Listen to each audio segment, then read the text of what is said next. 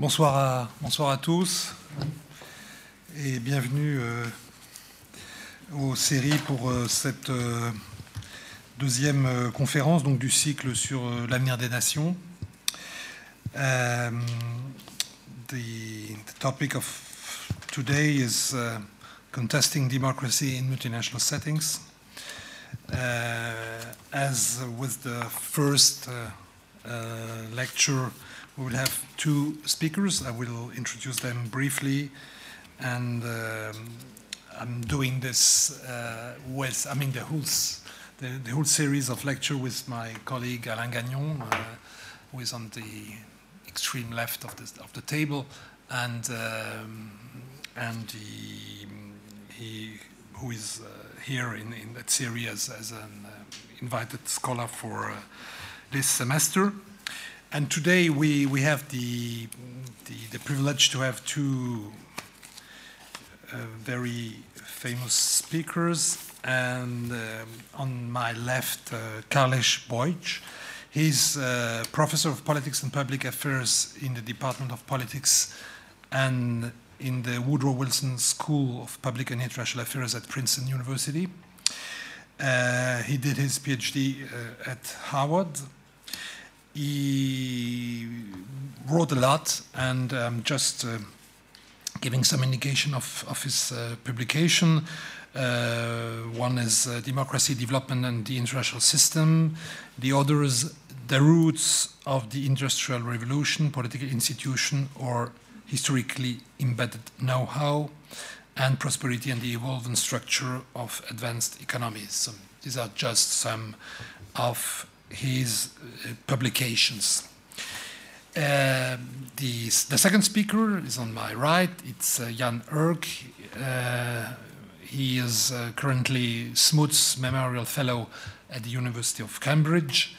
Uh, he did his PhD at McGill in Montreal, and um, he was, before being at Cambridge, teaching at Leiden University.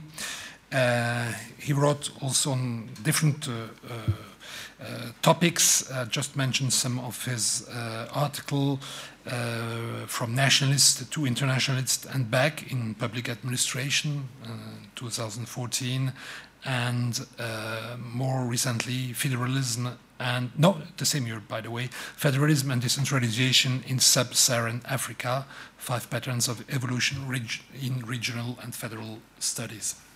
So. Um, we will have, as last time, the two presentation uh, in the order uh, which is indicated in, in program, and then uh, my colleague uh, Alain Gagnon will give some comments, and then we will open for the discussion with uh, with you uh, guys. So I'll start with Carles Boix from Princeton University, who will be the first. Thank you.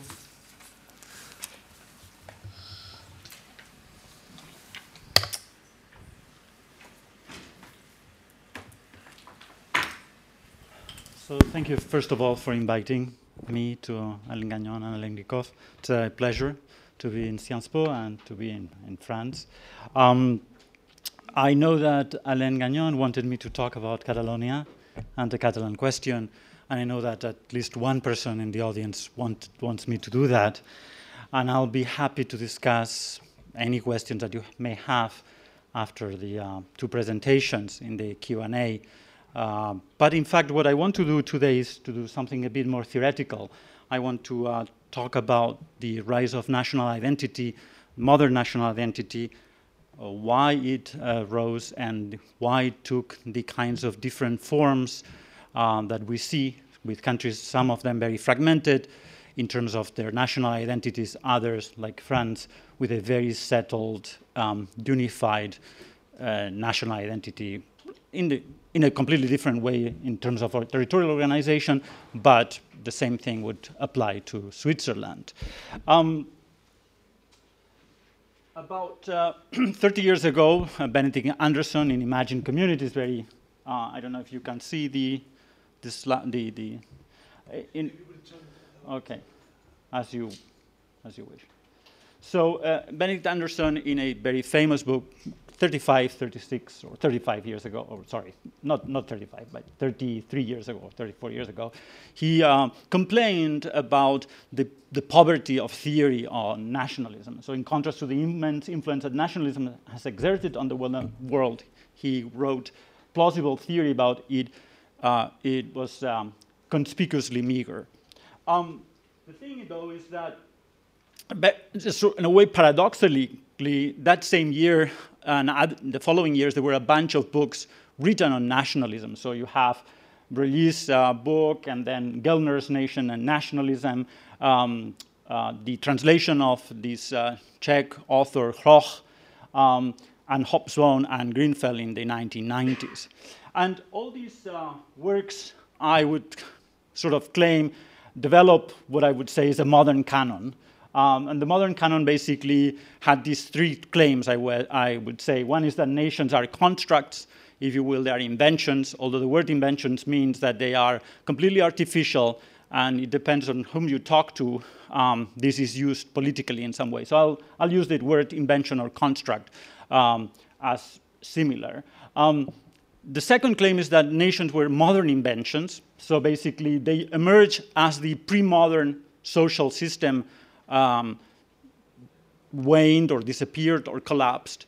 And then the uh, agenda was one for uh, theorists to understand the fragmentation of, uh, of national identities in the world. Um, so what I want to do is to uh, go through this canon and then kind of challenge it in some way. So I'm not very happy about the canon, and uh, although it's not really the topic I have been working for a while, when I teach to my students and we engage in the conversations about these books, there are lots of questions that emerge from reading them, and uh, the answers are not very satisfying, the ones that they develop. So I want to talk very quickly about what constructed identity means to these authors. Then I want to talk about how modern uh, national identities rose using three books Gellner, Hobsbawm, and Anderson. And then I will propose a different uh, way of thinking about this. And I will use, I could have used other things, but I would use uh, Augustin Cochin's understanding of the Jacobin project.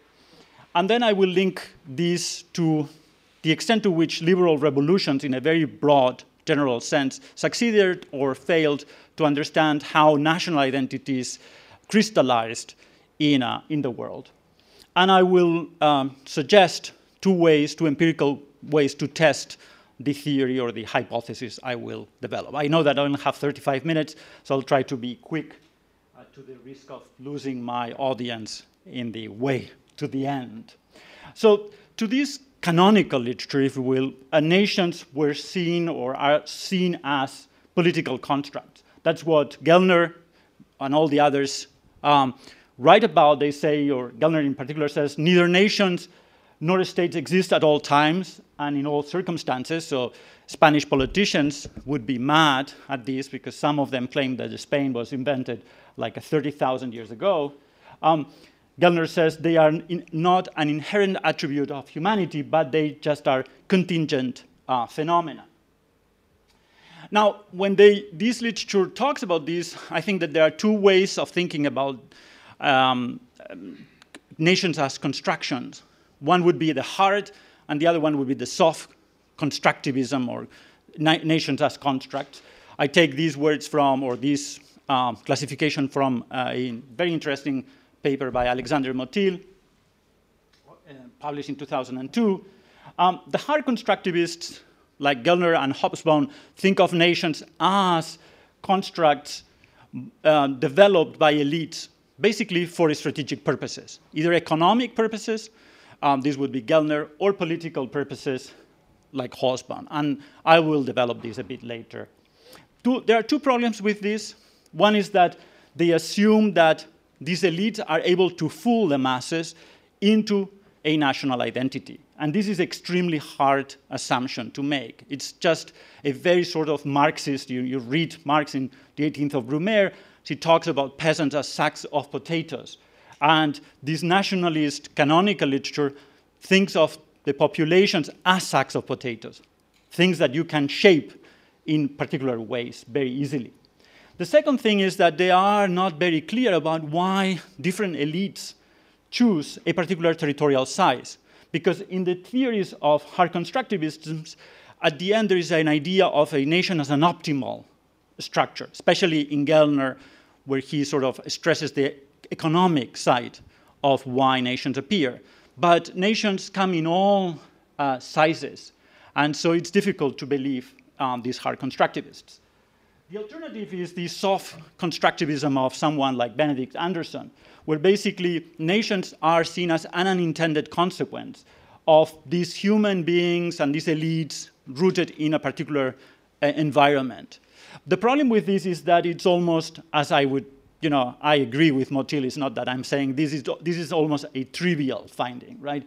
It's just saying that men make their history, which we don't, yeah, and women, but in the, in the paper, in the, in the paper of Motilis, men make their history, which, you know, we know that, right? We know this is the case, more or less, or we think we know.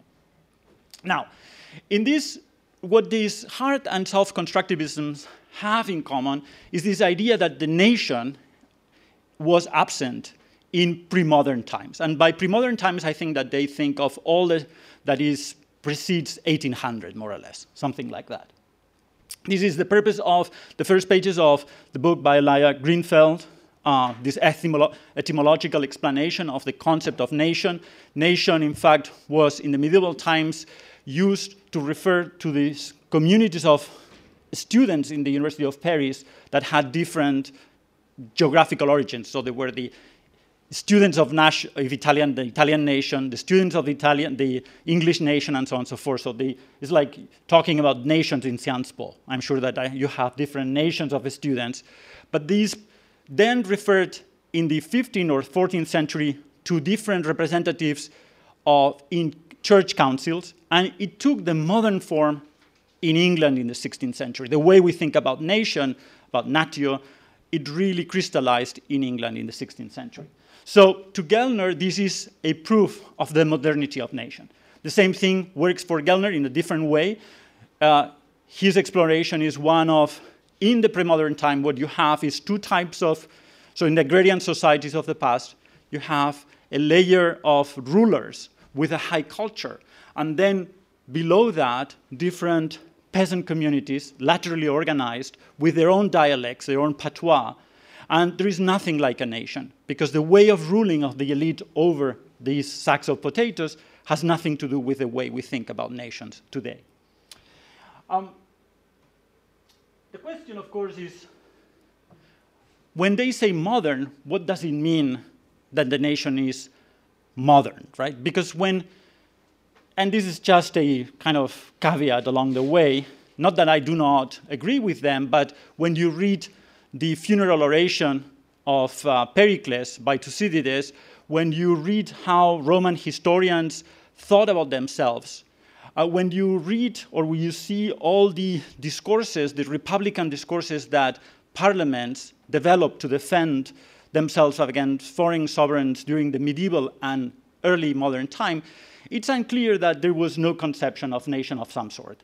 So these constructivists put a lot of emphasis on the invention of nation, but in fact, without the word nation, you see some kind of self consciousness about the existence of political communities before modern times, right? But in any case, there may be a way of reconciling the existence of the idea of, without the word nation, the idea of nation before, and our conception of nation is we think of the modern uh, concept of nation as being built on three concepts. First of all, as something that happens in the Westphalian system with uh, the recognition of full sovereignty for each state. The second one, the idea of nationalism as this claim that um, you want to establish a sovereign community for a specific people, or in the way Gellner talks about it, the political nationalism would be the political principle which holds that the political, so the borders of the state, and the national, the identity of those that live in that territory, should be congruent. And the third concept, or third component of this concept of modern nation, would be the nation as a community of equals, something that we do not see in pre modern times.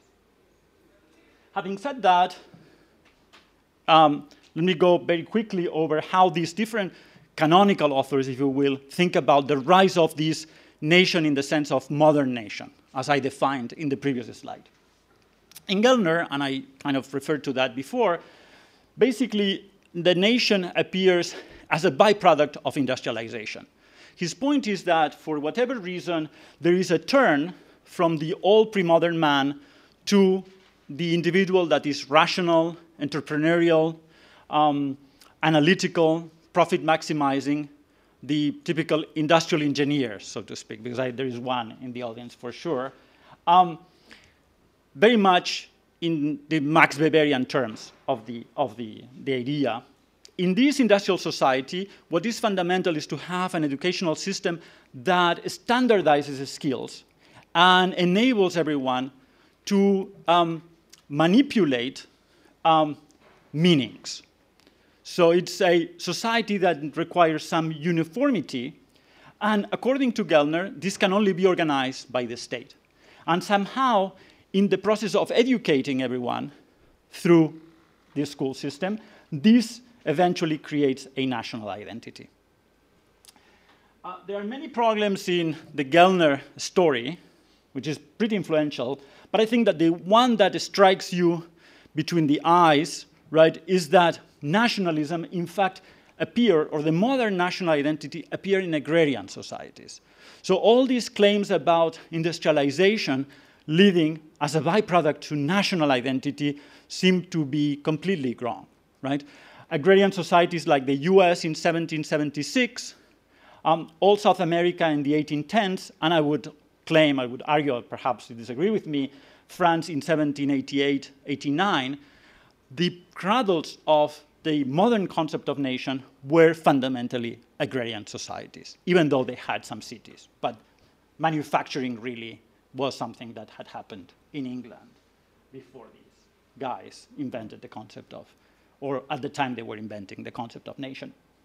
The same thing can be said about Hobsbawm, who instead of talking about industrialization, talks about elites using the national project to legitimize the rule. But I think that Hobsbawm also gets the story wrong. He gets the sequence wrong. He says there is a state and then it invents, the, the elites invent the concept of nation. I think it's the other way around. In the construction of a state, the nation appears somehow. So we are then left with a different account in the canonical literature also. It's a ca canonical literature that is, has different tones or hues to it. Uh, we have Anderson's idea of nations as imagined communities that appear as a result of print capitalism. Print capitalism, it's almost like a Habermasian idea here, enables spatially organized elites to uh, feel part of a community, to share in a story together, a, to share in a tale together, right? There's these uh, many different points in Gellner's, uh, sorry, in Anderson's book. I chose this one. He says the newspaper of Caracas, could be Caracas, could be um, Bogota, it could be Buenos Aires, Mexico, whatever, quite naturally and even apolitically created an imagined community among a specific assemblage of fellow readers. They are all in the morning reading some kind of newspaper, um, drinking their coffee, pretty black, and these fellow readers read about prices and ships and things that happen in that community. They are um, all kinds of people, those that read. And in time, he says, it was only to be expected that political elements would enter in. So it's in the reading of the newspaper, very much as in the reading of your cell phone, when you are walking in the street, that you are creating, according to Anderson, a sense of community. Because you are reading the same things, the same Twitter accounts, whatever. I don't know, whatever you do. So, jointly with the story of discrimination, barriers to entry, um, this explanation works well for the Americas. Right? So, Washington became a separatist because he could not become a British officer. It was, they were banned for joining the British Imperial Army, the, the, the colonists. In the same way that San Martin and Bolivar spent some time in Madrid in the early 19th century, and they were treated with such um, disrespect or misdemeanor that they, they became independentists. Now, the story of Anderson doesn't travel very well to Europe because in the book, for those that of you that have read it and remember it, he stresses in Europe linguistic discontinuities to explain the emergence of national fragmentation. But the problem with this explanation is that you take France, and France in 1788 was not the France we know today. It was extremely fragmented linguistically. It was very much like a, an average African country today in terms of the multiplicity of languages, the incapacity to communicate from valley to valley, right? It was uh, not socially and economically integrated. Eugene Weber's book um, From Peasants to Frenchmen explains this very well. It was juridically a bunch of many different things different parliaments, different types of principalities, different types of territories. So, linguistic discontinuity cannot be behind the explanation. Uh, and it cannot be either because when you think about Switzerland, they have maintained their differences, yet they have been able to construct a concept of a unified nation, the Swiss nation.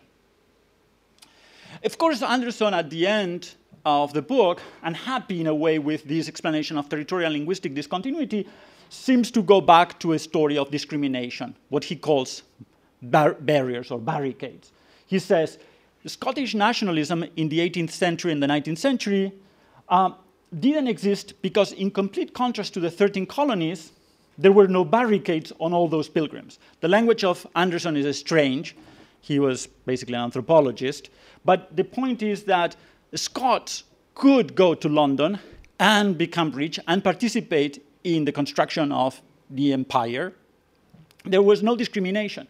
In contrast, Slovaks, Indians, and Koreans developed nationalist demands because they would not be permitted to join pilgrimages, to join with the ruling elites, which would allow them to administer Magyars, Englishmen, or Japanese. Now, this, I think, is a much more reasonable point of departure, but is not well developed by Anderson. And he doesn't include a theory of why barriers were present or not. And in fact, and I think that's one of the fundamental problems of the canonical literature, is that it accepts mechanically that nationalism uh, had to, it's like a deus ex machina explanation. It had to happen.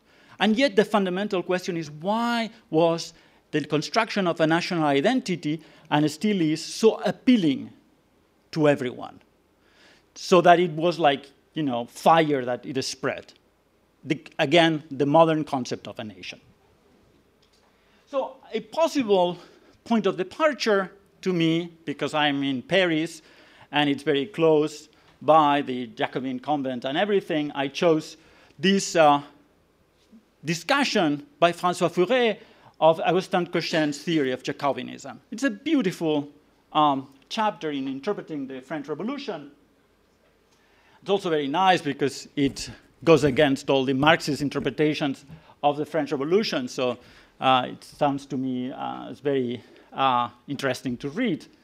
Uh, Furet, when writing about trying to understand Cochin, who was a right wing uh, French historian, died, I guess, in obscurity buried by precisely the left in France, since you know, the French Revolution is a very contested topic, has always been in this, um, in this country. Furet says Jacobinism was the fully developed form of a type of political and social organization that had become widespread in France in the 1750s, the philosophical society. It, take many forms, it took many forms, sorry, such as literary circles and societies, Masonic lodges, academies, patriotic and cultural clubs. But the fundamental thing about the philosoph philosophical society is that it was a form of social life based on the principle that its members, in order to participate in it, must divest themselves of all concrete distinctions of the, of the real social existence. They will all join in the philosophical society as co equals and would divest themselves of their identities, their status, and all the distinctions of the Ancien Regime. This was a prefiguration of the functioning of democracy, at least ideally, an abstract society made up of equal individuals. This is the 18th century project that appears in the philosophical societies of France and other places.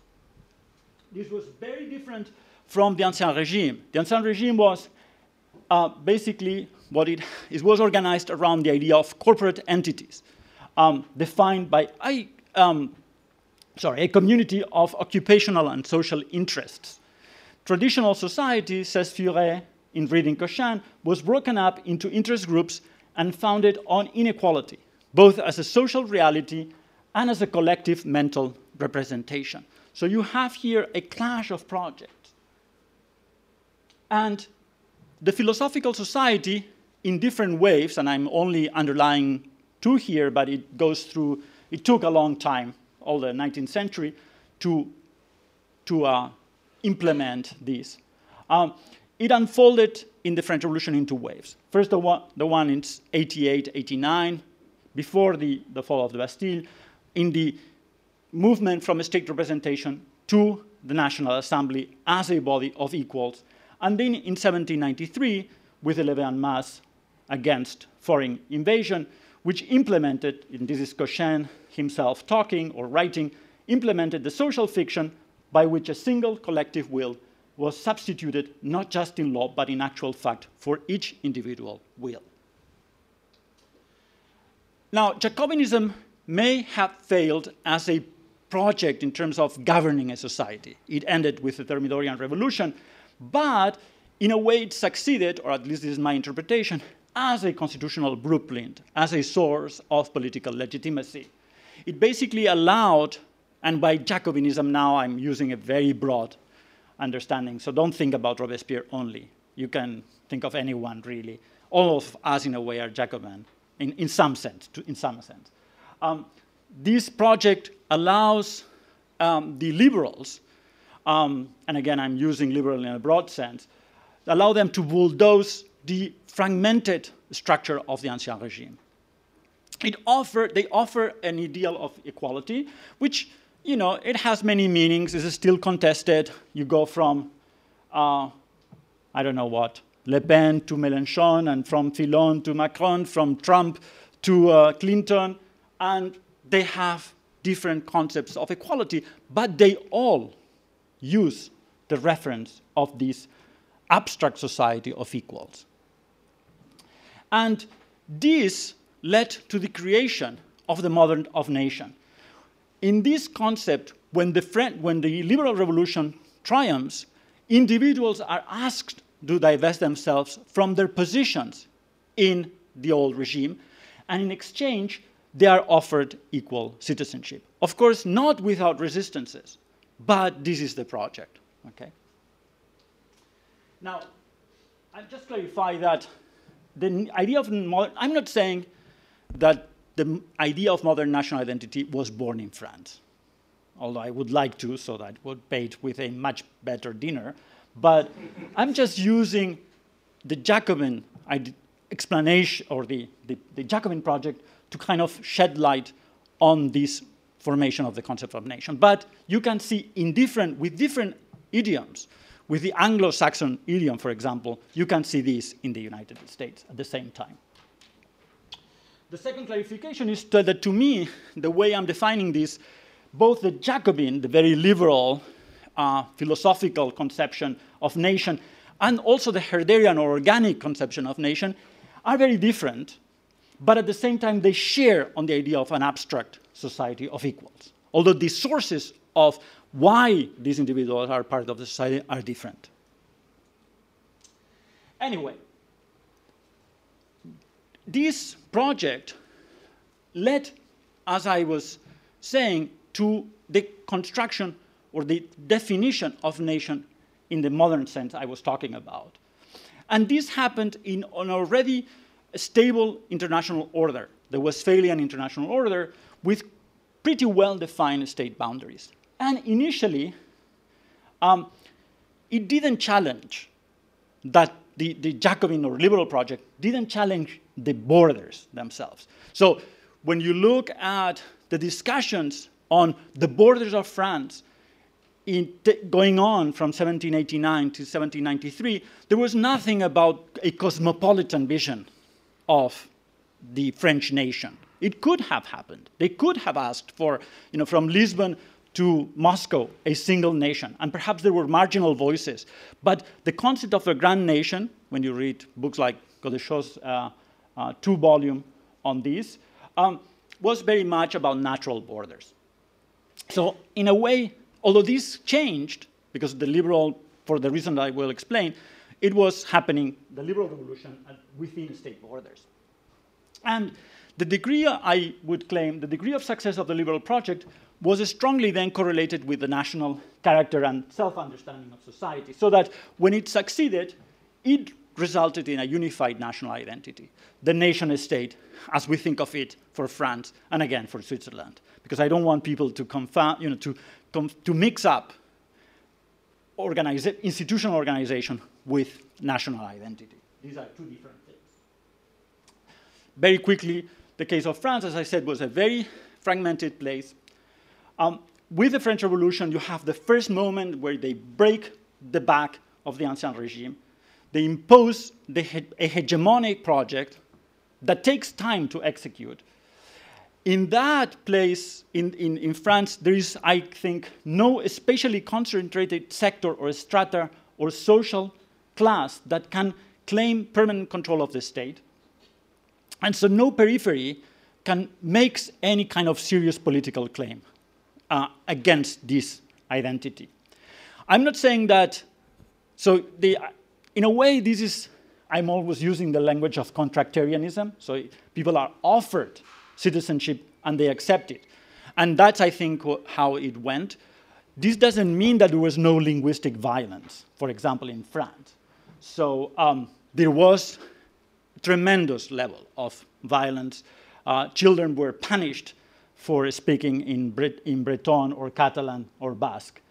And languages were um, reduced to being patois, although they are languages. But there was no serious popular contestation. There is this historian from Marseille in 1854 that writes French is for us a language imposed by right of conquest. And I think he was right. But this didn't lead to any political movement, right? Whereas when the Jacobin liberal project failed, when equality of some sort and the destruction of the old elites and the destruction of all the conglomerate of corporate interests of the under regime uh, was, didn't happen, then a constructing a national identity, a unified one, became impossible. Right? Um, this, this doesn't mean that those societies remain a national in the sense of nation, the pre-modern sense. Uh, what they, they witnessed was a proliferation of national identities. Uh, in the sense, they, this happened because these old, these societies in the ancien regime were not tabula rasa. They were not sacks of potato places. They, were, they had fragmented jurisdictions, and in many cases, they had proto national discourses of some sort. In that case, what we had is a center that was still controlled by the old elites or some variation of old elites that offer a nationalist discourse, but couldn't attract everyone because there was no quid pro quo in the relationship. Normally, this center was, had two types of discourses. There was the dominant, and that's why they couldn't develop a, a liberal revolution, a dominant reactionary essentialist vision of, na- of a nation, the Russian mystic, the Spanish, Castilian, imperial past, glorious past, Islam as a glorious revolu- um, civilization in the Middle Ages, and so on and so forth. And then fighting with this dominant center, um, this dominant nationalist, uh, essentialist vision, there was a weak liberal nationalist project that was weak in the sense that could not go the French way. And then in the periphery, in some way, there were these nationalisms that were trying to recreate the idea of an abstract society of equals in their territory because they were denied the opportunity or they, they were not offered in some way a contract for the whole uh, community in the state. The examples are many. Uh, Austria Hungary, uh, Anderson calls it an assembly of Irelands. Russia, the Ottoman Empire, Spain, all the colonial empires, including the French Empire. In those places, somehow the French, sorry, the, yeah, the French, the Jacobin, the liberal revolution, if you will, didn't uh, go through. Let me take the last five minutes to say that, of course, you know, this idea. So what I have been trying to do is I'm, I have tried to challenge the canonical literature, offer a slightly different or a different way of thinking about the construction of a national identity, and then somehow showing that this story seems to match well the experiences of successful cases and unsuccessful places to understand variation in national identity within those states. Now, the problem is that this explanation uh, I apply to nations that, even though um, you know, even though there seemed to be correlation, it could be this nation or this state, sorry, vary along many other dimensions. So they were, had different levels of development. They had um, different jurisdictional structures before the liberal revolution. They, they had different languages or, or more or less linguistic fragmentation and so on and so forth. And these things could also explain um, the outcome. The outcome meaning whether there was one nation or many nations within a state. Um, and they also could explain the success of liberal ideas. So there is a endogeneity problem for those that are somehow burst with uh, social sciencey language. So one way to think about it is to try to test this idea is to look at the response of a cultural community that was homogeneous and that had, in some places, was shocked with the liberal treatment, and in other places was not. And that liberal treatment, the liberal revolution, was exogenous to that cultural community. And I think that would be the case of the Jewish people. They were distributed across uh, Europe, the Americas, especially North America, and the Middle East and North Africa areas by 1800.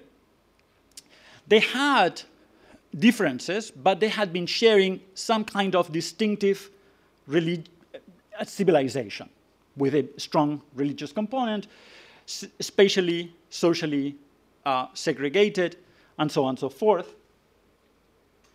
Um, but their experiences were very different.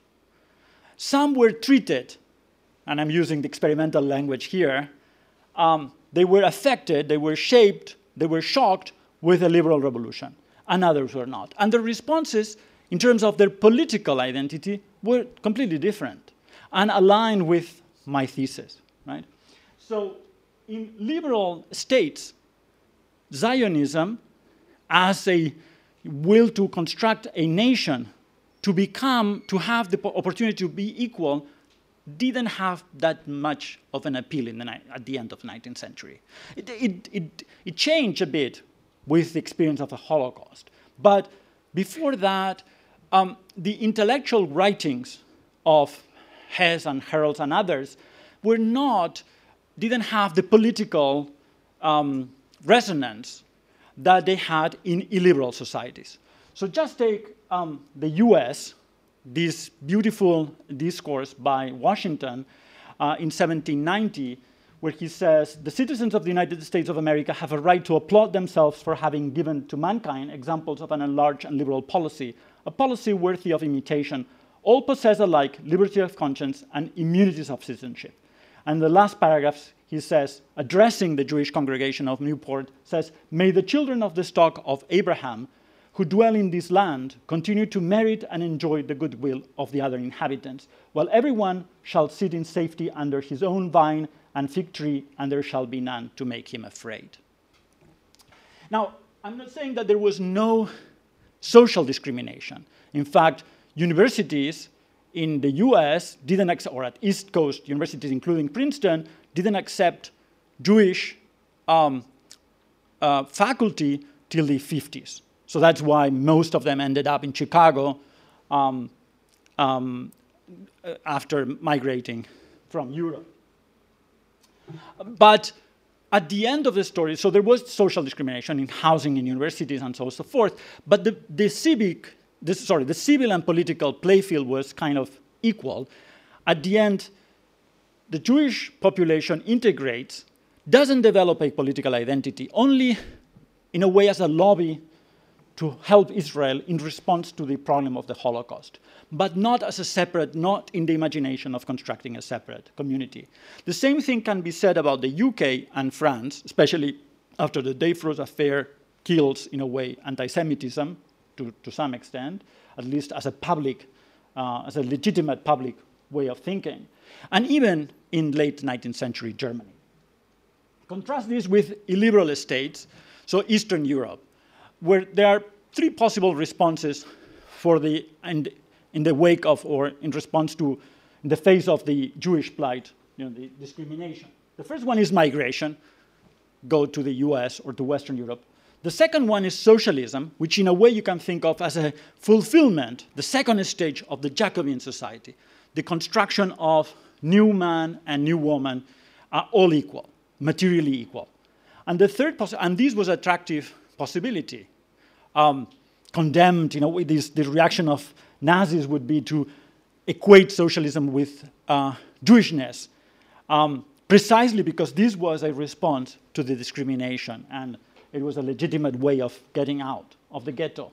The third possibility is Zionism, is the, the way of constructing a community of equals and an emancipatory project in Palestine, right? Let me just, you know, this is, so take Hess in 1862, where he writes, and he was, no one paid attention to him, said, we shall always remain a stranger among the nations. They may even be moved by a sense of humanity and justice to emancipate us, but they will never respect us so long as we make ubi bene ibi patria our guiding, guiding principle, indeed almost a religion, and place it above our own great national memories. So Hess was not, um, no one followed him in a way. It was only after the programs of the 1880s that this national alternative starts playing a role. And so it's really the failure of the liberal revolution that moves these populations to a national project. So let me finish by saying that what I have tried to do very quickly um, is um, you know, identify what I would call a canonical literature on national identity formation that emphasizes the constructed nature of nations with the advent of modernity. Uh, I think that this is the construct uh, is plausible if we define the concept of modern nation properly.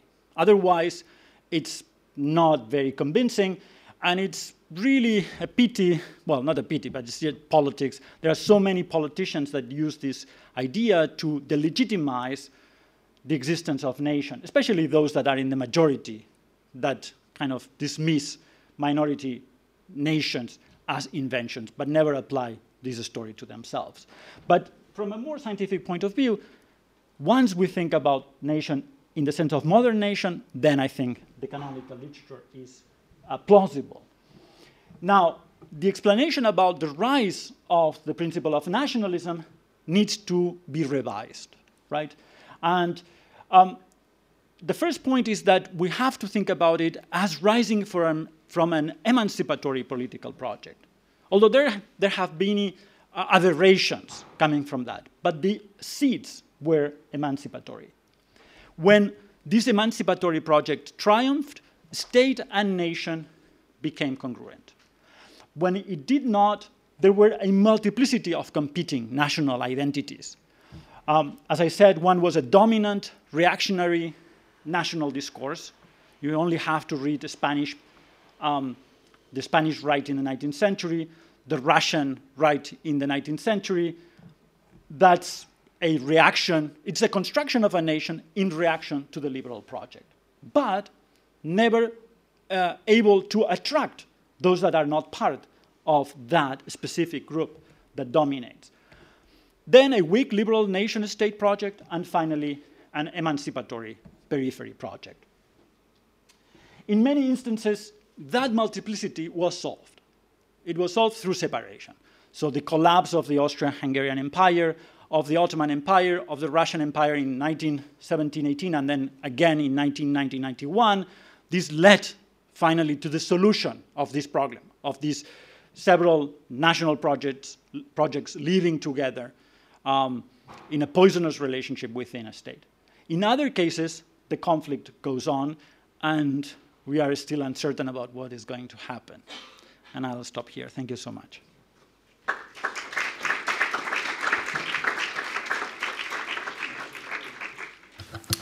Uh, thank you, Carles, for your presentation, and I think it was uh, quite interesting that you challenged the some assumption of, of some very famous uh, theories on nationalism we have within us since uh, 25 years now. And, and I appreciate also what the mention you made about Jacobinism because I think it, it helps us to bring back also the question of ideas uh, and uh, the, the question of ideas is, is uh, in my view, at least today, not enough stressed when we speak and, and, think about nationalism. But I think ideas matters also. It's not on, only economics and social uh, uh, processes which uh, leads to nationalism, but ideas are also very powerful things we have to, to, to cope with. But I will stop here with my, my very short remarks and give the floor to Jan Erk for his presentation, and uh, with him we will go uh, in the direction of, the, of Africa. Thank you very much.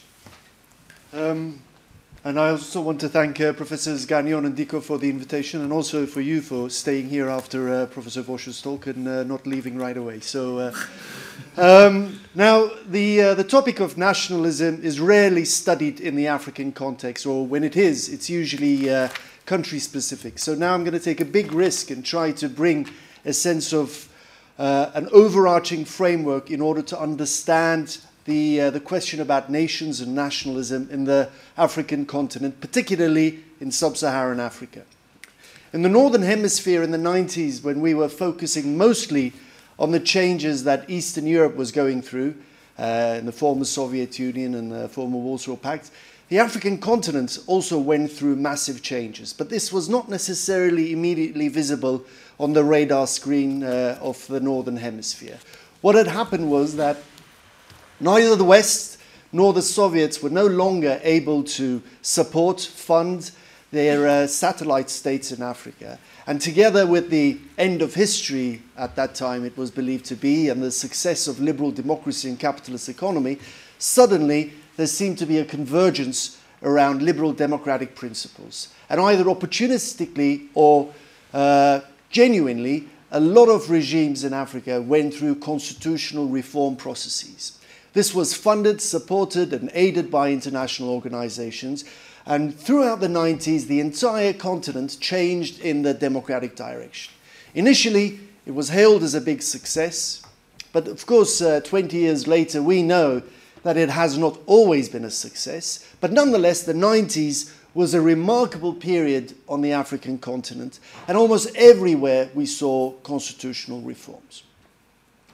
Now, the African continent is sociologically a multinational one, although not everywhere is this multinationalism politically recognized. And one of the big issues, of course, during these reforms was how to deal with the nationalities question, how to recognize or not recognize the nations. And we could summarize it into three main constitutional options in order to deal with this. One is federalism, recognizing corporate collective identities. The second one is the unitary state with a decentralized framework that does not openly recognize ethnicity and national identities, but indirectly allows some sort of recognition by bringing the government closer to the local level. And the last option is the unitarist top down nation building one. Now, when we look at the continent, we see a very diverse picture. Uh, federalism was not always the most immediate option because of the history of federalism. One issue, particularly in South Africa, was how the apartheid regime had used the bastardization of territorial autonomy during its regime. Now, most authoritarian states try to seek some sort of legitimacy even when they seek exploitation. And in South Africa, this was based on the idea of ethnic homelands. And the idea was hey, we're all very different, and you should live in your ethnic homelands and come and work in the cities that are ours, was the apartheid regime's message. So the appearance of territorial autonomy had more or less discredited an open constitutional formulation that gives territorial autonomy. Elsewhere in Ethiopia, there was a military regime that had centralized its power, so federalism had a fairly easier path in, during this period of territorial reforms. And in Nigeria, the country's entire history had been federal. What was controversial about was what type of federalism. But elsewhere, in places like Kenya, in Ghana, in Uganda. Federalism had been discredited in the earlier years of self government and also in the closing decades of colonial regime, where both France and Britain had experimented with forms of federalism as a way to, or confederalism, as a way to retain control and empower the more conservative local elites. And these experiments had failed to, uh, to, to survive in the uh, post independence years. So federalism was not immediately uh, an option everywhere. Decentralization was the path many of these countries, uh, from Uganda to Kenya, adopted. Elsewhere, uh, other than Tanzania, the idea of a unitarist nation building project did not carry much traction. Now, when we look at the 20, 25 years since the reforms, it's difficult to make sense of where and when things work. Ghana recently had a very successful transition into uh, a new government. Elsewhere, we are seeing in places like Ethiopia a recourse back to older Ethiop- uh, sort of authoritarian forms. So, what I want to do in this paper is to take a broad framework and go back in history and look at a number of turning points where important macro structural forces came together and left imprints. And therefore, today, to understand where and when recognition of ethnic identities works, where and when it is a polarized issue, and where and when it is a successful way forward, we have to go back and take a macro view that goes back to the late 19th century. Now, the late 19th century is important because this is the scramble for Africa. It, it is at that time it was called. Now, of course, there were colonies before, but these had been largely uh, sort of uh, either trading posts, coastal fortresses, chartered companies, but the idea of modern borders and an attempt to emulate the European state structure is a very late 19th century phenomenon where the Belgians, the Germans joined the Portuguese and the British and the English in carving out this continent, drawing the borders, and establishing a semblance of uh, um, a, a, a state structure on the continent. During this time, the decisions that were made, the type of governments that were implemented, had an impact on later on uh, politics. The second turning point I'm going to examine is those few years between the end of the 50s, let's say, and the early 60s, where the ideas of the euphoria and the hope about decolonization uh, uh, suddenly left to outcomes that were not uh, very uh, fortunate for many of the African countries. And the last one, the last turning point, is the 1990s, when the Cold War ends. Neither the Soviets nor the West are willing or able to support their satellite states there is this idea that liberal democracy and capitalism is won, so the entire continent goes through major reforms. But in order to look at these three turning points, there are a number of, let's say, clusters of factors that I want to examine. Now, the first one is the legacy of the type of colonial rule. Now, the British and the French the, uh, the, the biggest two colonial forces, but to a certain extent the Portuguese, the Germans, and the uh, Belgians as well, did in their colonial rule something that seems very obvious, and that is they governed it according to the way they saw their own countries. Now, the way uh, the British saw this was uh, a sort of a um, asymmetrical, uh, perhaps overlapping, uh, inelegant, maybe inefficient, sometimes contradictory forms of political uh, recognition and authority. The British had Magna Carta not because they were idealists, they had Magna Carta because they had a weak king. And the weak king was unable to impose his will, so the lords pressured him to accept a form of power sharing. Once that bridgehead of uh, having a voice and preventing absolutism was enshrined, not through some idealistic uh, principles about uh, self government and peoples, but the Lord's power to actually carve out a spot for themselves. It gradually expanded into the higher bourgeoisie, then later bourgeoisie, then the men, then women, essentially letting everyone have a voice in the system. But it evolved through centuries and centuries of often uh, uh, contradictory, step by step, gradual, incremental uh, forms of representative government. Not necessarily democratic government, but a form of having a voice in the governance. The French Third Republic, which was uh, the, uh, the type of governance that uh, the late 19th century uh, French colonial system emulated, had a different version of governing itself and seeing itself. And that, as you know, was the uh, idea of bringing progress and change top down through empowering and, uh, a powerful state to do this. But Jacobinism, of course, became possible because there had been a state before that. The state of, the, uh, of uh, Louis XIV, of I am the state, of Cardinal Richelieu's, of standing armies, of bureaucrats, of the ability to standardize public policy, to, uh, to empower the borders, to have a police force, to have a judiciary. And this, two, let's say, mirror images of political organization. Let's call the British one the Whiggish, the Whig system, and the French one, the Jacobin, was very much how the colonial systems were also uh, implemented in the way the colonial regime saw it.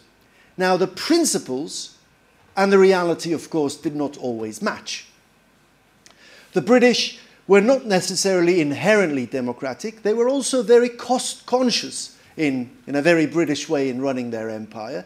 So they saw this as a very shoestring operation on a limited budget. So what would happen is that they would arrive somewhere, find out who the local kings and uh, paramount chiefs are, empower them, call it indirect rule, and essentially wouldn't get their hands dirty with doing the government work. And in turn, there would be the appearance of legitimacy in governance. Now, whenever the king or the paramount chief refused or didn't turn out to be docile, they would replace him with a pretender. And when these entities did not exist, they invented them. This was often done by a few colonial officials and a handful of soldiers. So it was uh, a way to govern the, uh, the continent, very much driven by the way Britain saw itself. And that was the idea of how Britain had evolved through its political history. It also saw its, continent, uh, its colonial possessions in the same way. Now, the French idea, the civilizing mission of uh, eliminating the backwardness of traditional authorities and religion, often was a genuinely felt ideal, but sometimes it was, of course, a cynical way to bring power. Now, it relied on something else. Ideas itself was not, necessary, was not sufficient here, and that is the idea of the civilizing mission and the progressive state of changing the society and modernizing required an infrastructural reach and range. It required soldiers, it required bureaucrats, it required officials, teachers, and so on and so forth. So in West Africa, where France had a longer presence, where there was more uh, of a, uh, colonial infrastructure, some of these projects had more chance of success. But in equatorial Africa, where there was a very thin presence of colonialism, this only led to the first phase of the project, and that was the dismantling. It was easy to dismantle a few traditional leaders. It was easy to appoint a few colonial officials, often from the wrong ethnic group, often from bringing the low uh, born into higher positions, completely undermining the existing fabric of traditional society. But the, uh, the way it was going to be replaced differed depending on the country in place. And of course, in the British sense, there were two different versions of colonialism. One were crown colonies, where there was more of a direct rule, and the others were protectorates, where the existing kings and paramount chiefs were recognized and indirect rule was established. So, what we have is uh, this type of original political moment or founding moment or critical juncture or rupture or whatever you want to call it played a big role in the future of the way these countries evolved. But not everywhere was this process a, a, sort of an automatic one, so that we look at the late 19th century and then we decide what the outcome is. Because there is a complicating factor here, and that is whether or not there was a sizable community of white settlers or European settlers, let's say. Wherever there were settler communities, the path towards self government and the path of continuity was often a very difficult one. Now, I only look in the paper at sub Saharan Africa, but as you know from uh, the Algerian exper- uh, experience, whenever there is a sizable community of settlers, the process towards self government becomes a very difficult one, as these uh, settler communities often oppose self government. Now, in West Africa, there isn't a similar sizable uh, settler community that would thwart the attempts towards self government. But elsewhere, uh, in Kenya, in, uh, in uh, Rhodesia, what is present day Zimbabwe, in South Africa, but also in the Portuguese colonies of Angola and Mozambique, there were sizable ethnic uh, settler communities. And these often played a very polarizing role in the process of ethnic identity. One was through dividing the local communities into who would be seen as collaborators by uh, the uh, post colonial regimes and those who opposed it. Kenya, particularly, faced a huge uh, internal uh, division of those ethnic groups that were seen to be pro British or pro settler.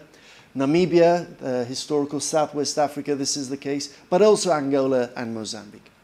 So the settler community and the presence of settler communities played a very important role in uh, whether or not ethnic identity was seen to be something genuine, unthreatening, and a part of self government, or whether or not it was seen to be something that could be exploited by the settlers and the colonial regimes, something that leads to us versus them, pro independence and, uh, and, uh, and pro colonial. So the, uh, the settler community, therefore, played a big role here.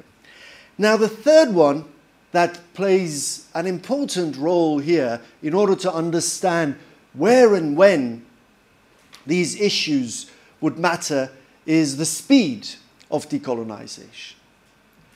And uh, when you read the, 19, the, the, the works from 1950s, there seems to be of course, with the benefit of hindsight, we know what happened afterwards. There seems to be this assumption that things are going to be very gradual, things are going to be very slow.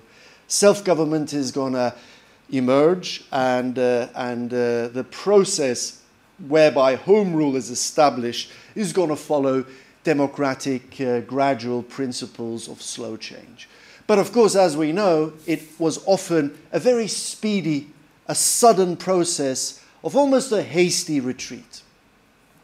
This was partly because, as the Suez debacle made clear, Britain and France were no longer global superpowers as they used to be before the war. They, uh, they, had lacked, they lacked the military and the economic might, but also the governments at home were dealing with other issues.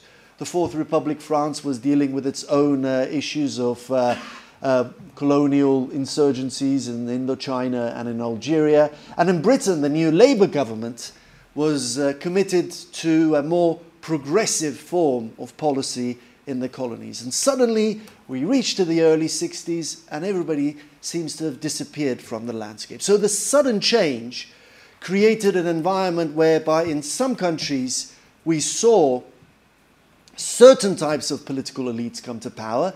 In other countries, other type of political elites. So the speed of exit is, uh, is an important factor that has to be taken into account when we see what has happened. Of course, we also have to take into account something else that mattered, and that is as the colonial powers were departing, something new was happening, and that was the Cold War. Suddenly, the entire continent was the battleground between the, uh, the Soviets and the West. Well, when I say West, it was often um, the, uh, the South Africans who were doing most of uh, on ground work, and, uh, and usually it was the Cubans that played uh, the, uh, the sort of the local arm of the Soviets' role in the region. But everywhere, the idea that whoever controls the newly independent countries will also determine whether or not they follow the Soviet path or whether they, not be, they become Western allies, created a scenario whereby both sides either supported directly uh, groups that they thought were on their side, they tried to undermine the others. When electoral politics did not deliver the results they wanted, they, uh, they tried to undermine these, sometimes causing and sometimes exacerbating civil wars in many of these countries. Angola, Mozambique, Namibia, uh, uh, Rhodesia, all were engulfed in uh, wars that can only make sense if we take into account the global international picture of how this was essentially something that uh, was the Cold War's uh, warm front or hot front, if you will. In Europe, the borders were set. The nuclear weapons were holding uh, the two sides more or less to act a little more prudently. In Africa, on the other hand, it was a little different than this. Now, the, um, the last factor that I want to highlight in order to understand where um, we could make sense of the picture of national identity and nationalism in Africa is the type of political sort of power that we see take hold. Now, we see broadly two types of ideologies that, and two types of related elites here. Now, to go back to uh, the earlier talk and to make references there, we might call one of it, um, let's say, the, the, European heritage of, uh, with strong ties to uh, Jacobin principles, which thought we are backwards, we have uh, issues to, uh, to overcome. This could only be done through top down activism. So we have to have an active state and bureaucrats driven by purposes of bringing about modernity, progress, and change. The other one was saying, wait, let's slow down a little bit. We don't know where things are going. Instead of trying to um, create this uh, sort of uh, top down attempt of change, why not use what is already there and try to reform it? Once again, in many ways, the British and the French ways of looking at change and uh, progress and evolution. Now, almost everywhere, initially, it was the elites who had ties to more traditional authorities, the former kings, the sons of kings, uh, the paramount chiefs, and all that.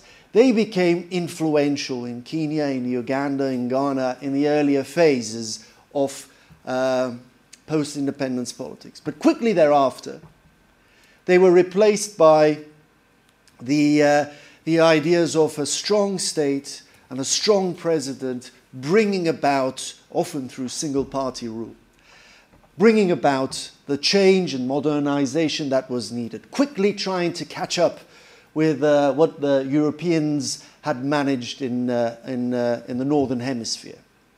Of course, this project of social engineering on the continent of Europe has to go back a long period, even before the ideas of change became possible. And that is, it needs a strong state structure, as I had mentioned in the start of the talk. It needs a standing army that is loyal to the state and not to ethnic groups or peoples. It needs a judiciary that is uh, capable of empowering uh, uh, the rule of law. It needs uh, the ability to train uh, uh, civil servants. It needs schools to train these servants. It needs the ability of tax being extracted. It has to collect uh, customs duties. It has to collect, uh, it has to eliminate internal barriers to trade. It has to collect tax on tobacco and salt and whatnot. So, therefore, even before the French Revolution, we had the state, which then made the nation state possible.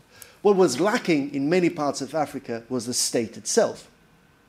So, what happened, therefore, was the initial euphoria often gave way to single party regimes of uh, corrupt presidents.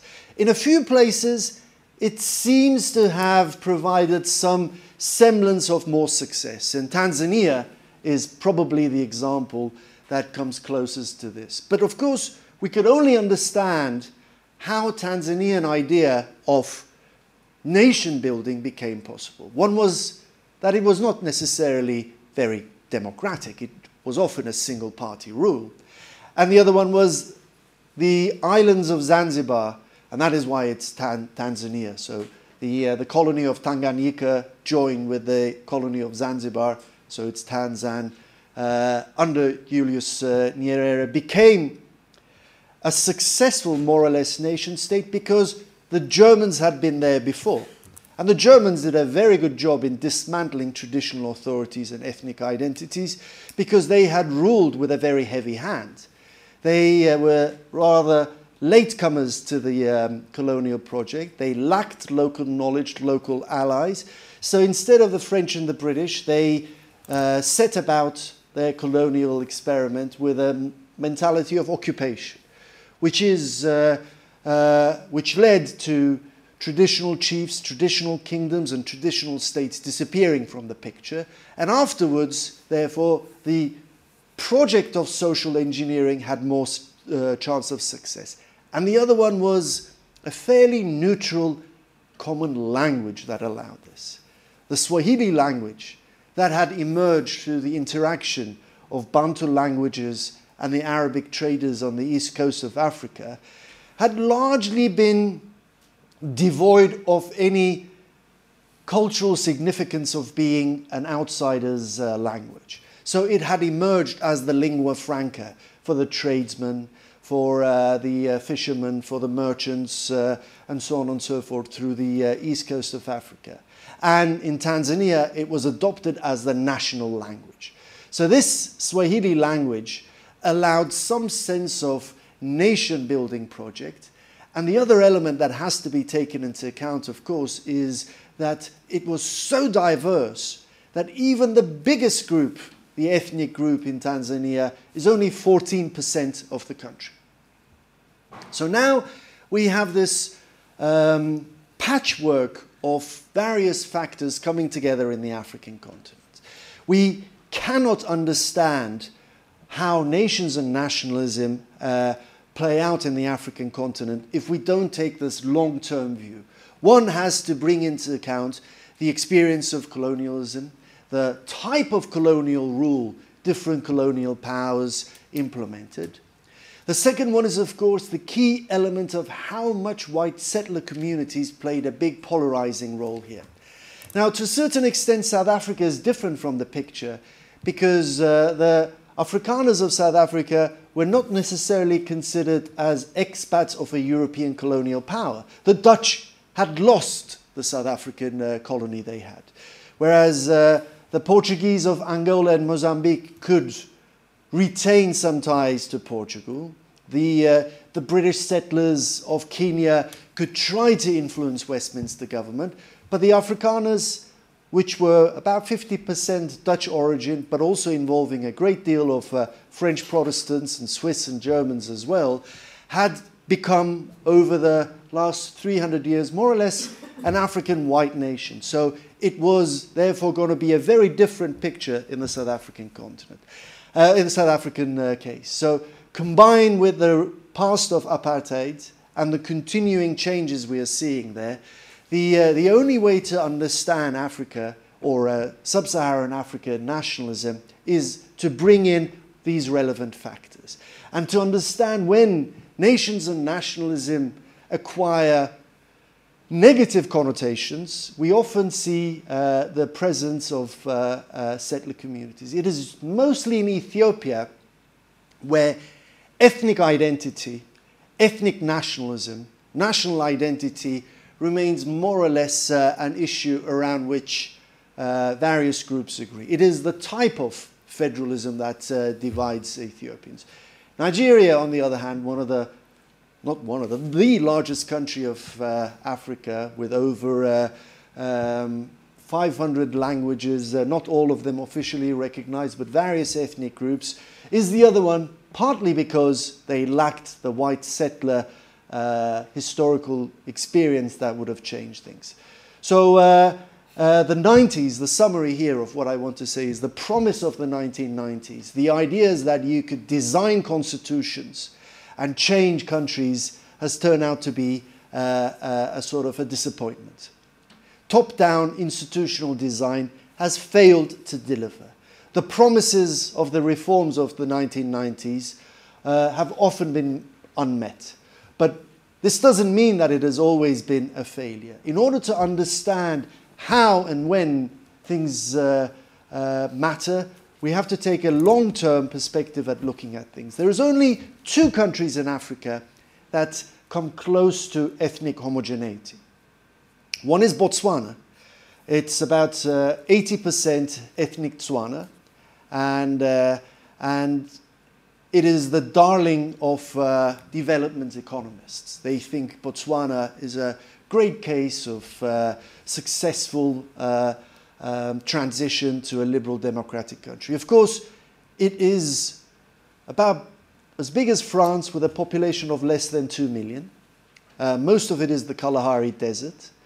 And uh, there is also a continuity between the colonial Bechuanaland, the British colony of Bechuanaland, and Botswana. And that is the Prime Minister, uh, the former President, they are all the paramount chiefs of the Tswana nation. So, therefore, the legitimacy of the political system is very much overlapping with the legitimacy of the legal and political system. So, the traditional authorities create this scenario whereby the ruling king always gets elected as the, uh, as the political leader. So, Botswana's ethnic homogeneity is not necessarily the reason why the country is a successful uh, uh, democracy. Uh, well, there are, of course, many issues that uh, prevent the label of a perfect democracy there. The thing is, it did not matter much historically. So it was desert land. So there were no white settlers, no attempt to control. And then something happened and they got all rich. It was not because what was happening in Botswana, it was what was happening under Botswana and that they discovered gold and diamonds. So suddenly that created a sense of wealth. And, uh, and that wealth was evenly, or at least distributed in a way where, whereby the political authority and the traditional authority remain the same. But there is another country in Africa that could claim ethnic homogeneity. And that is Somalia. About 85% of Somalis uh, are ethnic Somalis. And while Botswana defines prosperity, stability. Somalia defines the other end of the political spectrum of anarchy and chaos. And so, therefore, to look at the societal makeup and whether or not a country is homogenous is not going to be sufficient to understand the troubles of Africa. To assume that the artificial borders drawn by the colonial powers is also the only cause of the troubles is not going to help. So we have to bring in a number of additional sets of variables in order to make sense of this complex continent.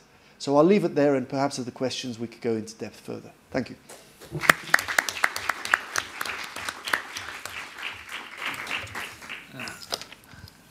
Thank you very much, uh, Jan.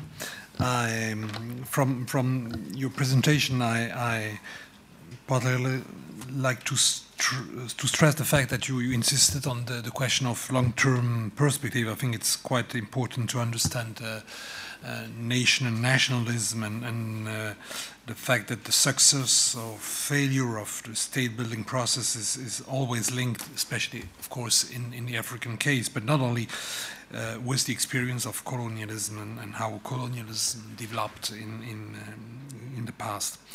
Uh, I will give the floor to Alain for his comments, and then you, you may answer if you have some answer to his comments, and then we will open to the public.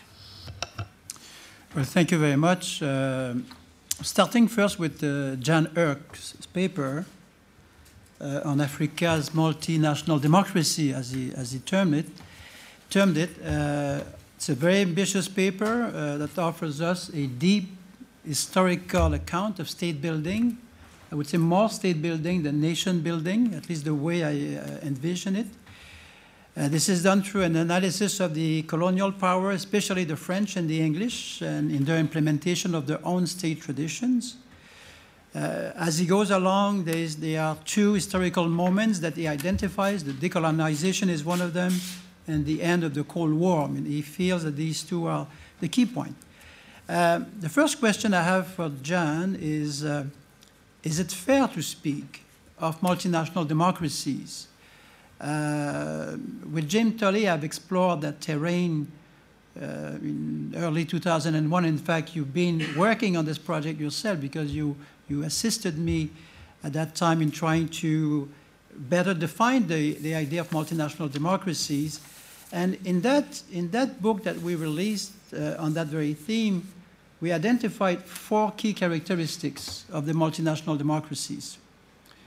Uh, first, to have a multinational democracy, you need to have two or more nations that would pursue group rights and that will pursue also the right to self-determination. In many cases in Africa, I did not see it. Uh, there is also the idea of a, an overlap of jurisdictions, modes of representation and participation that is always open to negotiation.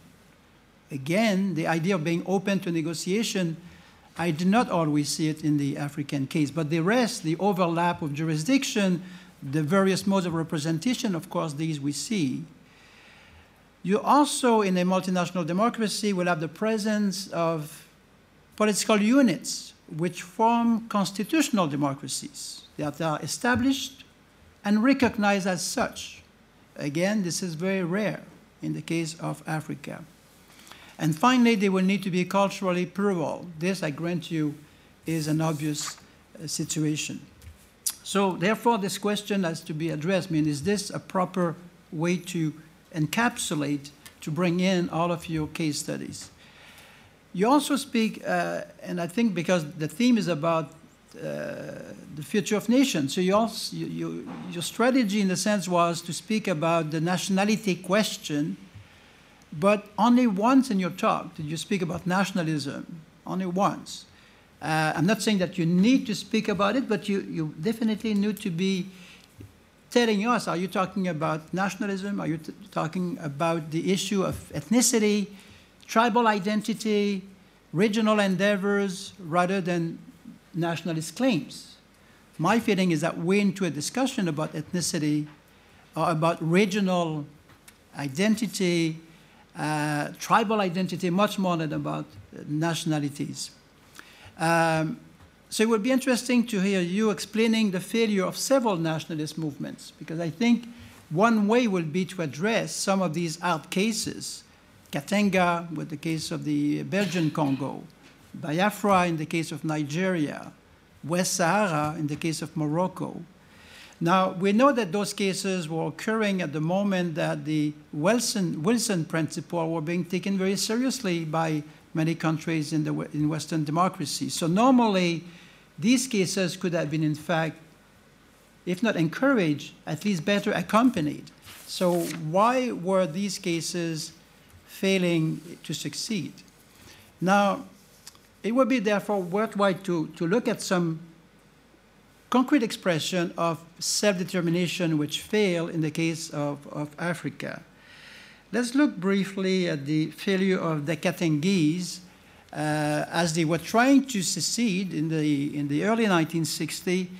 Uh, the Katangese had the support of the Belgium, uh, the Belgium metropolitan interest. They had the support of mining corporation. They had the support of Belgian troops, at least at first. The Katangese, like Western Canadian, uh, felt that they were sacrificing too much of the resources for the benefit of others. So there were all sorts of elements that were contributing, in fact, to mobilize them and to lead them towards secession. And also the white settlers supported them in their intention to secede. So it seems to me that what mattered most were the pressure coming from the, not from, uh, from the earlier colonies, but for the new imperial state that is the US. The US seems to me was the key element that stopped the Katangese from seceding. Also, the UN was not very keen to see those guys secede because they were afraid there would be a, a, a new momentum that independentism will become a uh, will resonate in Africa. So I'd like to hear you a bit on this Katangese issue. The other one is about the uh, Igbos or about Biafra. Um, we know that in Biafra, two-thirds of the population were, were Igbos. So the Igbos were able to secure support when they went forward with the Declaration of Independence. They were able to get recognition from Tanzania, from Gabon, the Ivory Coast, Zambia, and even Haiti. While France did not recognize them formally, when, when, while France did not recognize its own declaration of independence, France were providing ammunition, were providing uh, army equipment. So did the Portuguese who were trying to sell arms to them. But there was a blockade that was stopping all of these uh, from entering into the Biafran territory. Now, in this case here, the great powers that, that existed at the time, the US and Russia, insisted on territorial integrity. So the Cold War played in the sense that the two of them decided to come together in stopping this secession from occurring. So there was also some collaboration between the two powers to stop this from, uh, from taking place. Um, the UN was also very opposed for, to this move. So the UN was saying that they could not imagine any time soon a, a, a subunit, a sub-ethnic group to, to, uh, to uh, secede from a, an ongoing member state. So this was in the, uh, in the mid-1960s. You, you, can, you can imagine things have changed because we look at the case of Bangladesh. I mean, the UN did not do anything. The UN, in fact, looked at the Indians supporting the initiative of the, the, the, the community for, that was to form the new Bangladesh. So I'd like to to hear you on that. Because obviously, as I said, this is a very uh, ambitious paper. I mean, we're talking about here a, a full book that you're in fact planning. Uh, so uh, uh it's, that's why I'm, I'm, uh, I'm, asking those questions. With respect to, to Carles Boix, um, Carl did a, Carles did a, a terrific job uh, as well in trying to revisit the classics. Uh, Hobsbawm, Gellner, Anderson, Greenfeld, everyone was in fact uh, addressed in a very, very forceful way. Uh, Carles wants to explain why some models of national identities have failed or not performed well, while other models are doing better. France, uh, interestingly enough, is presented as a successful story, a success story, so to speak, uh, I'm sure that when we look at the Breton, we look at the, the Basque in the south, we look at the Alsatian, uh, I'm not sure if uh, they all agree with this uh, in, in, current day politics. Um, there's something very interesting about your, your work here is that you're bringing together nationalism and liberalism. Uh, because most people who are looking at nationalism although we say this is a modern phenomenon, most people who are doing that, oftentimes uh, people are saying, well, you cannot be a liberal. Uh, and here, you and very few other authors, one of them that comes to mind is Yael Tamir, probably Yael Tamir, 1992, did the most thought-provoking book called Liberal Nationalism, which is published, I think, at Princeton. Uh, a great book in which she is, in fact, trying to bring the two together, saying that nationalism, peripheral nationalism, or majority nationalism have and are capable of having liberal values.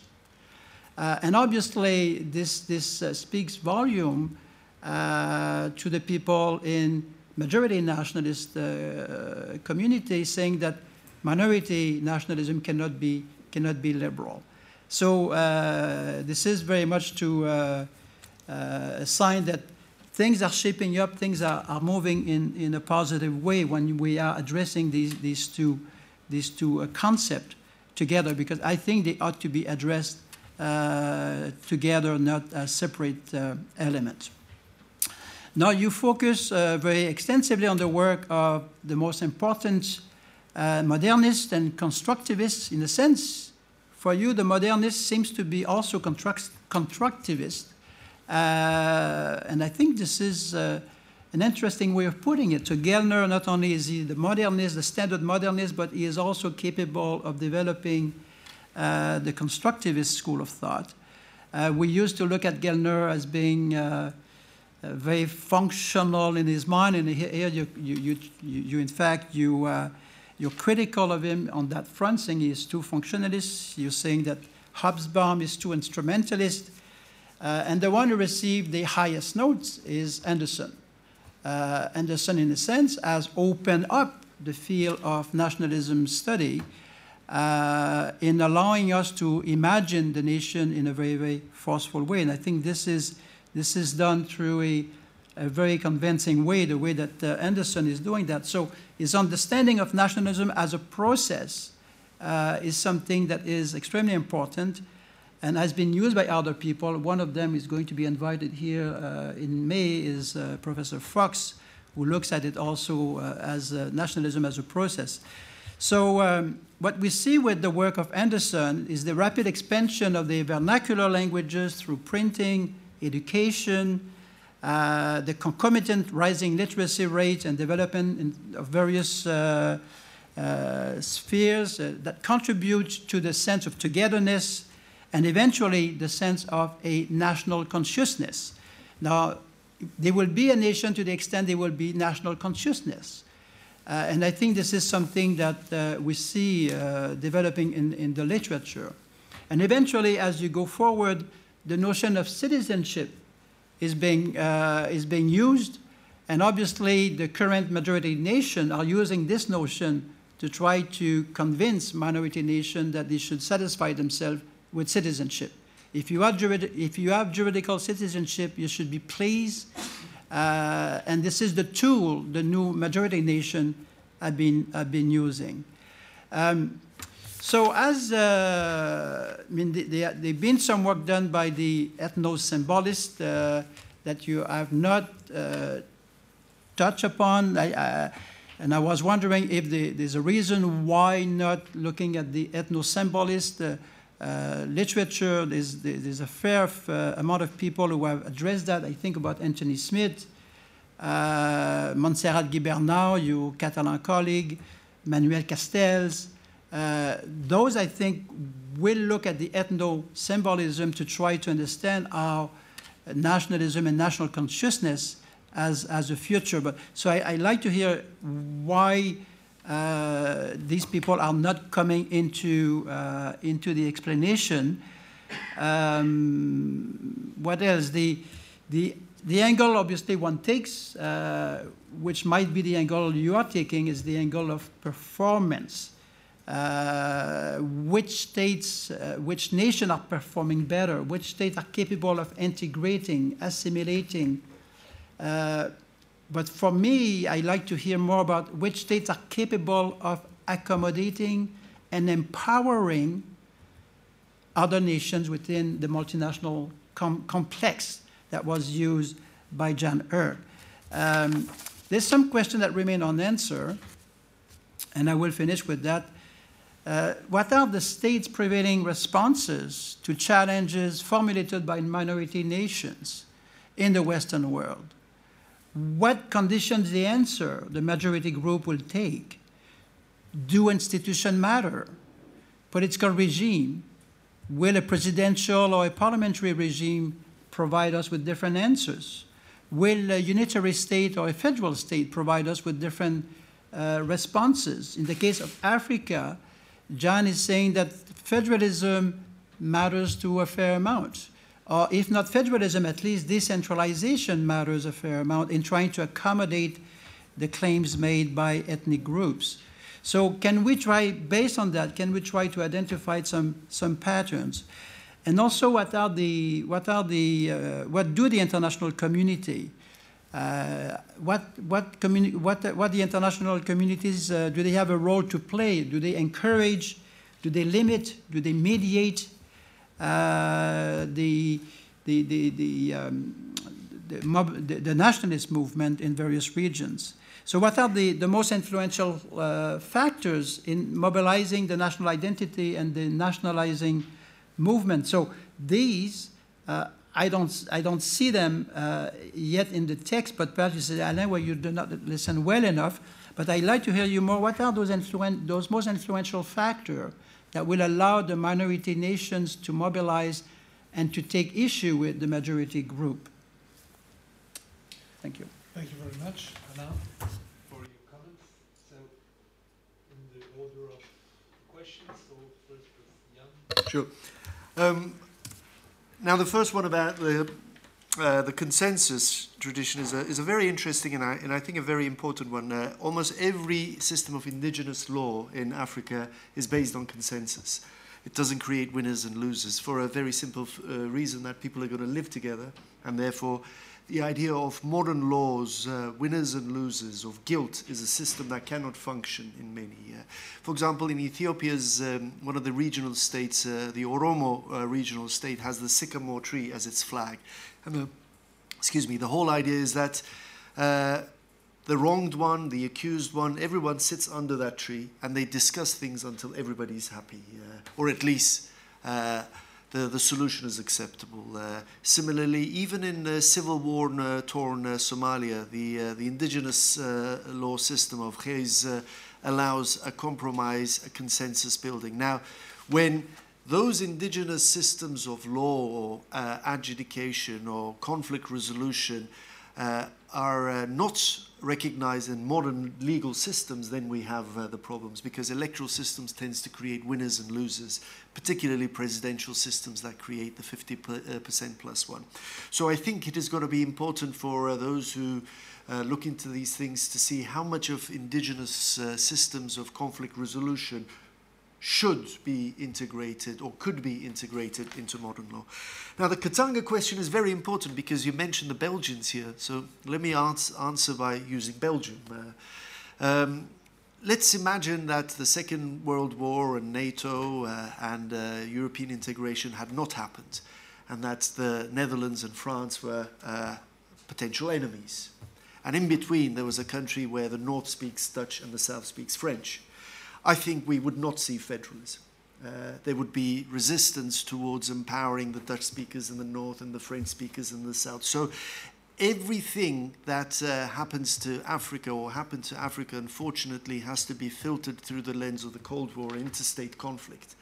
Any form of autonomy, of regional autonomy, of self government, of separation was seen to be something that uh, was uh, one of the other dominoes in the Cold War. So uh, uh, almost everywhere it was uh, suppressed heavily. Um, and the Biafran case is similarly an example of this. Uh, furthermore, since the new generation of African leaders knew that uh, the nationalities question could be something that could be used to undermine them, they signed a declaration that was against changing borders that were recognized at the end of colonialism.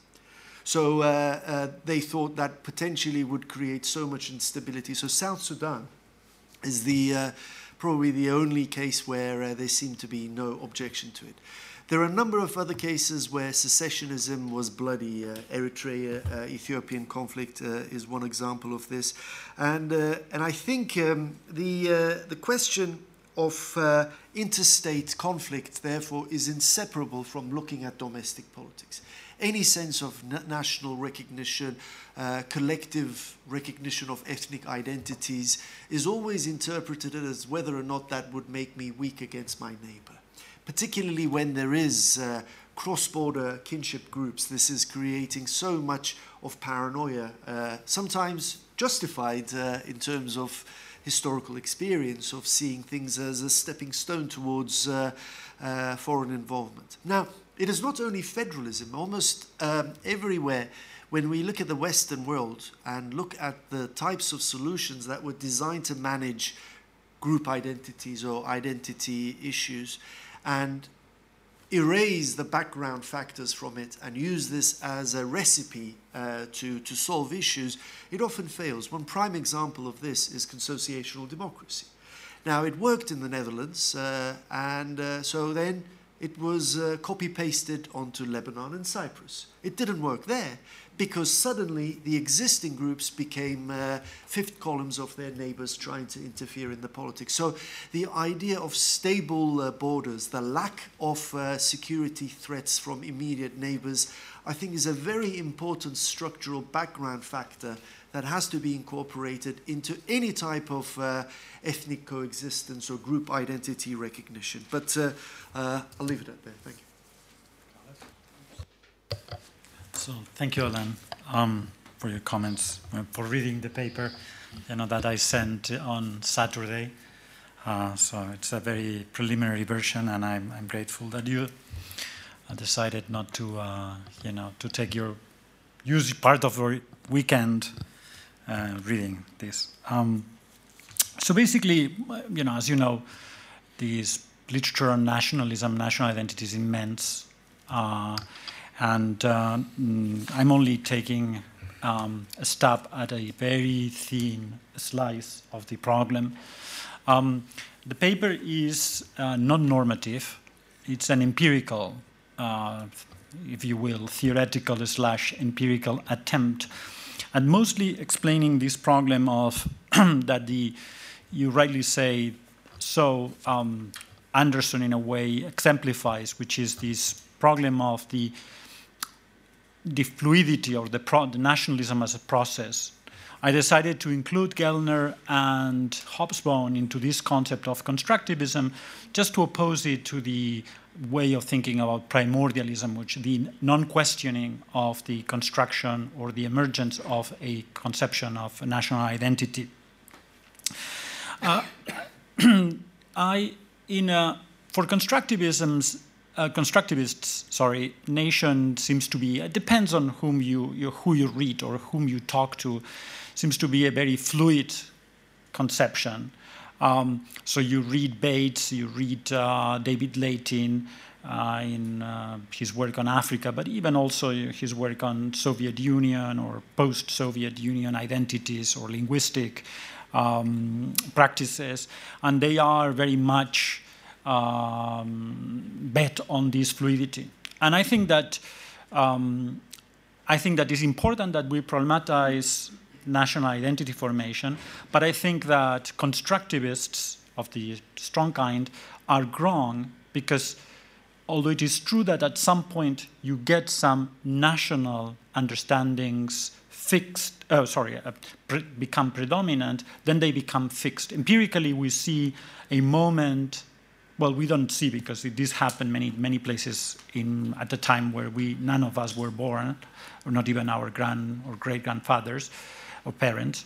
Um, but there is a moment where you get fixity, and so what I want to do is I want to, uh, you know, I want to engage constructivists in the sense that there is an origin or a moment of uh, crystallization of what I call a modern national identity and I, I stress this because when you read pre modern, so pre 18th century, pre 17th century, um, or 1700 uh, um, authors and texts, you see claims about the commonwealth, about political community. Again, you know, you see this in the classical Athens, you see this in Rome, you see this in, in the, all the tradition of republicanism in medieval and early modern thought, you see this in Machiavelli. You can read this in the appeals to the common interests of a proto-nation in, uh, by the Dutch parliament against Castile, by Catalan in the Catalan revolt of 1640. So there are all these kinds of things. So I want to make you know, kind of emphasize this idea of modern national identity. It has to be defined correctly, otherwise, the constructivist literature is not very plausible in my mind. And so I want to explore that, right? Uh, that's, precise, that's what I want to do. Um, now, France as a success, well, you know, I'm not making normative claims. I'm just saying that France, as in Switzerland, the claims for a separate national project are very tenuous. So, yes, there is Corsica, and yes, there are a few Bretons, and yes, there are a few Catalans that are still resisting uh, somewhere, I suppose, uh, close to the Pyrenees, somewhere. Um, uh, and they are looking at what's happening on the other side. But as a project, it has been a was a success. I'm, I'm, not, you know, I'm not talking about today France. I'm talking about 19th century, early 20th century France, like Switzerland, um, with very different organizational structures, with different ways of understanding the accommodation of individual claims or the, or no accommodations. But being a French is something that it was clear or is clear. Being a Swiss is also clear, but being a Spanish is not. And you know, in that sense, yes, you know, we can talk about the success of France and the failure of Spain, and that's what I'm interested in, uh, in a way. Um, so, of Anderson, I take uh, the, the, the, the, question of the origins seriously, but contra again, contra Anderson, I want to emphasize fixity. Fixity is very important. Um, it's absurd to claim that there is fluidity all the time. Um, the other thing I disagree with Anderson is in this, especially for the European explanation, not for the American one. For the explanation is this fixation with language. Constructivists somehow, and Laitin, for example, very much so, uh, insist on the costs of switching, linguistic switching. But this is, this is an absurd proposition. Changing is not that difficult. Of course, you now you will be discriminated in some way, especially the first generation, because if you come from the Midi and you go to Paris, and you everybody will notice, I suppose, but not so much here perhaps, but in England certainly by class and space there is enormous um, fixation with language, but.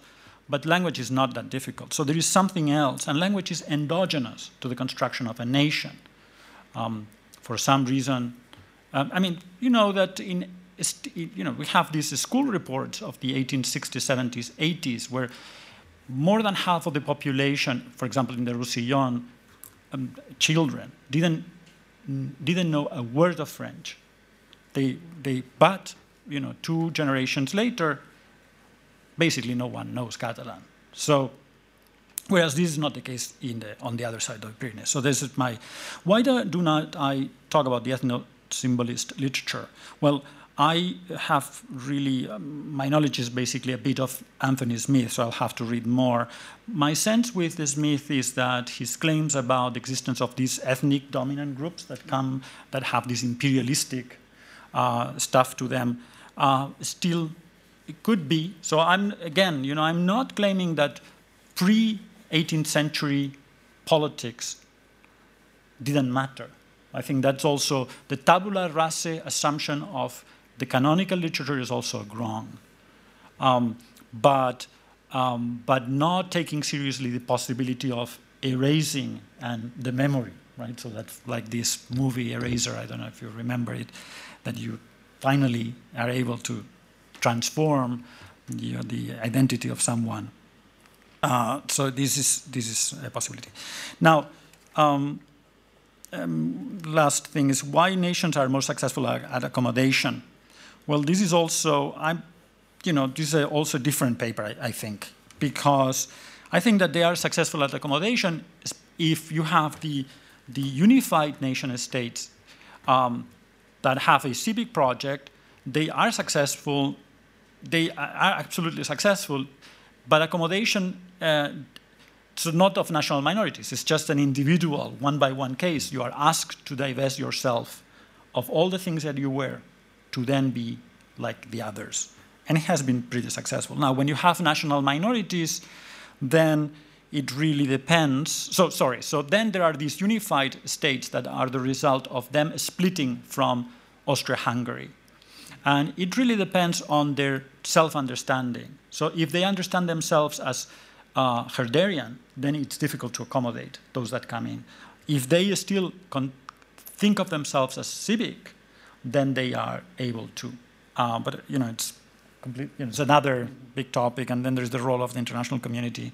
And you're absolutely right; it's very important. I just, you know, as you were talking about Katanga and Biafra, I thought about South Sudan, and uh, it's not a coincidence that Biafra and Katanga failed. It was the Cold War, and South Sudan became independent because it happened during this very narrow window that seems to be closing, where self-determination was, you know, there was one hegemonic or two hegemonic powers, the Americans and the European Union as a minor partner, but still influential in terms of ideas, soft power.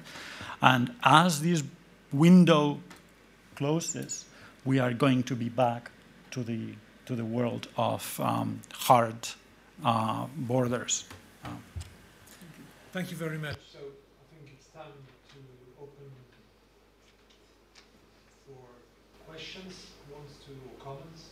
Yes? Yeah. This, uh, yeah, yeah, yeah, it's working.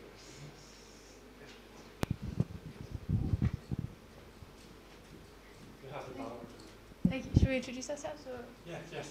Please. Okay. Uh, does it work? Yes. So I'm Astrid Hampe. I study political theory here. And I have a question for Jan Erk um, concerning the importance of historical injustice. Because when you take the, the historic approach, then you also have to ask yourselves how important it is in the transition to, to a modern nation and, uh, let's say, even post 1990s, to come to terms with the past of uh, each very brutally colonized country. I mean, for example, in the uh, South African case, you obviously have the the famous Truth and Reconciliation committees and so on. Uh, have you seen in your comparative analysis whether some nations are more successfully or more cohesively formed uh, because there's some process of, of transition where people deal with their historical, uh, the historical injustice that has separated the nation for so long?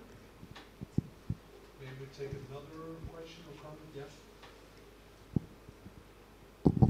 Yeah. yeah, I have a question for Carles. I was just wondering because at some point you mentioned that um, we need to question the state-nation sequence that some of these authors, um, you know, describe. And I was thinking about, I come from Pakistan, a lot of these colonial countries, and the factor of discrimination was there. But the discrimination which generated nationalist movements, hence colonization, post-colonialism and nation building happened, or nationalist ideology came up but the overall structure of state was there. So the British come in, they and in I mean, and the story is familiar all across the third world.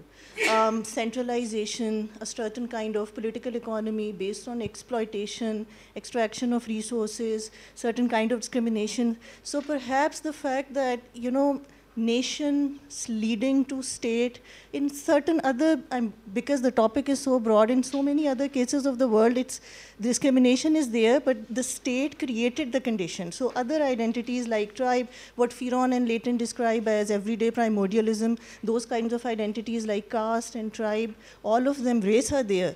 But the way we talk about modern nation with a sense of feeling of nationalism in so many of these post-colonial societies, the, the overall context actually was the colonial state also. So I would like your comments on that. And secondly, I was thinking more, it might sound very instrumentalist or um, kind of a question, but I was thinking like the Jacobin story, for example.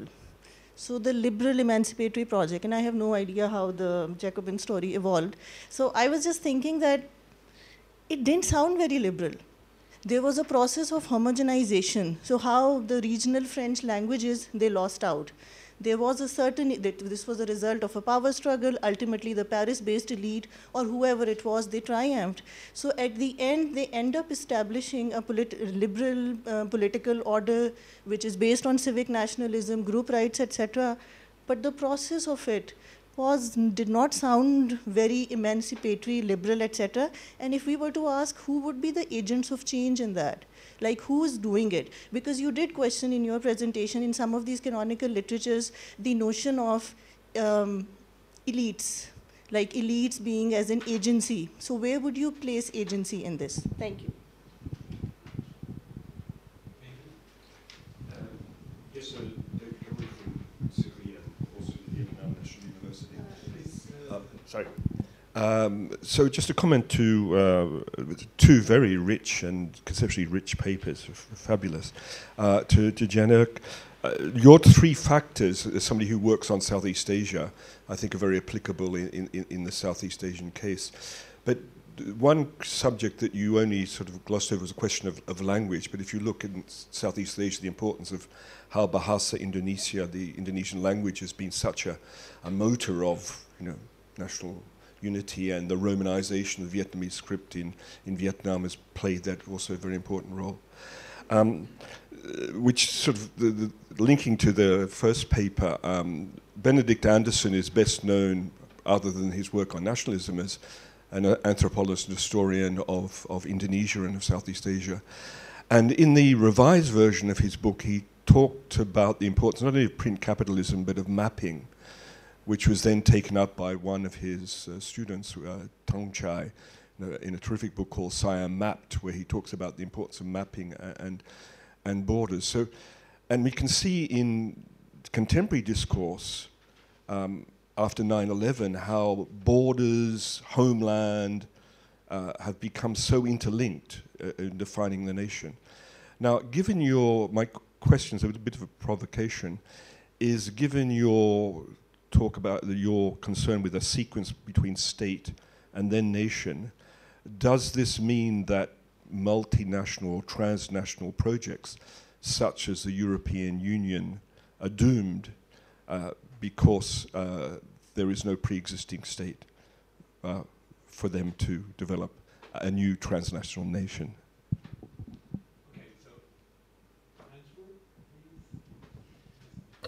Um, thank you so much uh, for this question because um, I think it brings out something that is uh, very important in the study of nationalism and national identity, and that is the moral uh, element and the and the need to bring in political philosophy into what is often uh, a descriptive uh, study uh, of trying to find explanations. Now, this question, I'm afraid, is something that I cannot answer with such.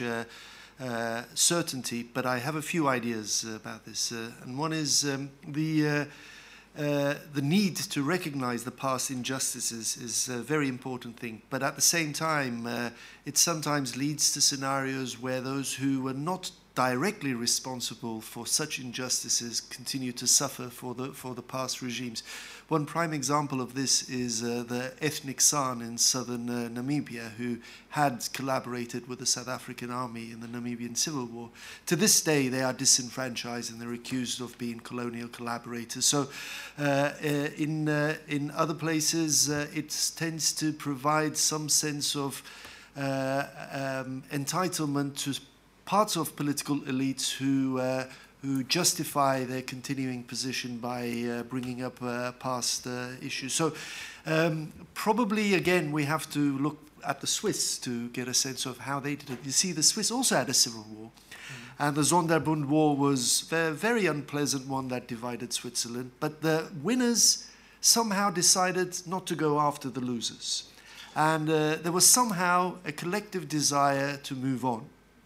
And although probably at that point there were a lot of moral uh, uh, disagreements about whether or not this was the right thing to do, probably the long term history suggests that uh, forgetting and moving on is a more successful one. But at the same time, as I said, this is a moral question. To say to those who have imprisoned, who lost loved ones, who were tortured and killed, to say that forgetting and moving on is the right way forward is, I think, very callous and shallow. But uh, then again, uh, history, unfortunately, is uh, going to provide uh, some sense of uh, whether or not which model succeeds better. But as I said, this is uh, a question for moral philosophers. Uh, that uh, this is a topic that they have to jump in and help us deal with these questions that don't seem to have easy answers. Uh, And uh, the question of language is, uh, is something that um, is particularly relevant to present day Ethiopia.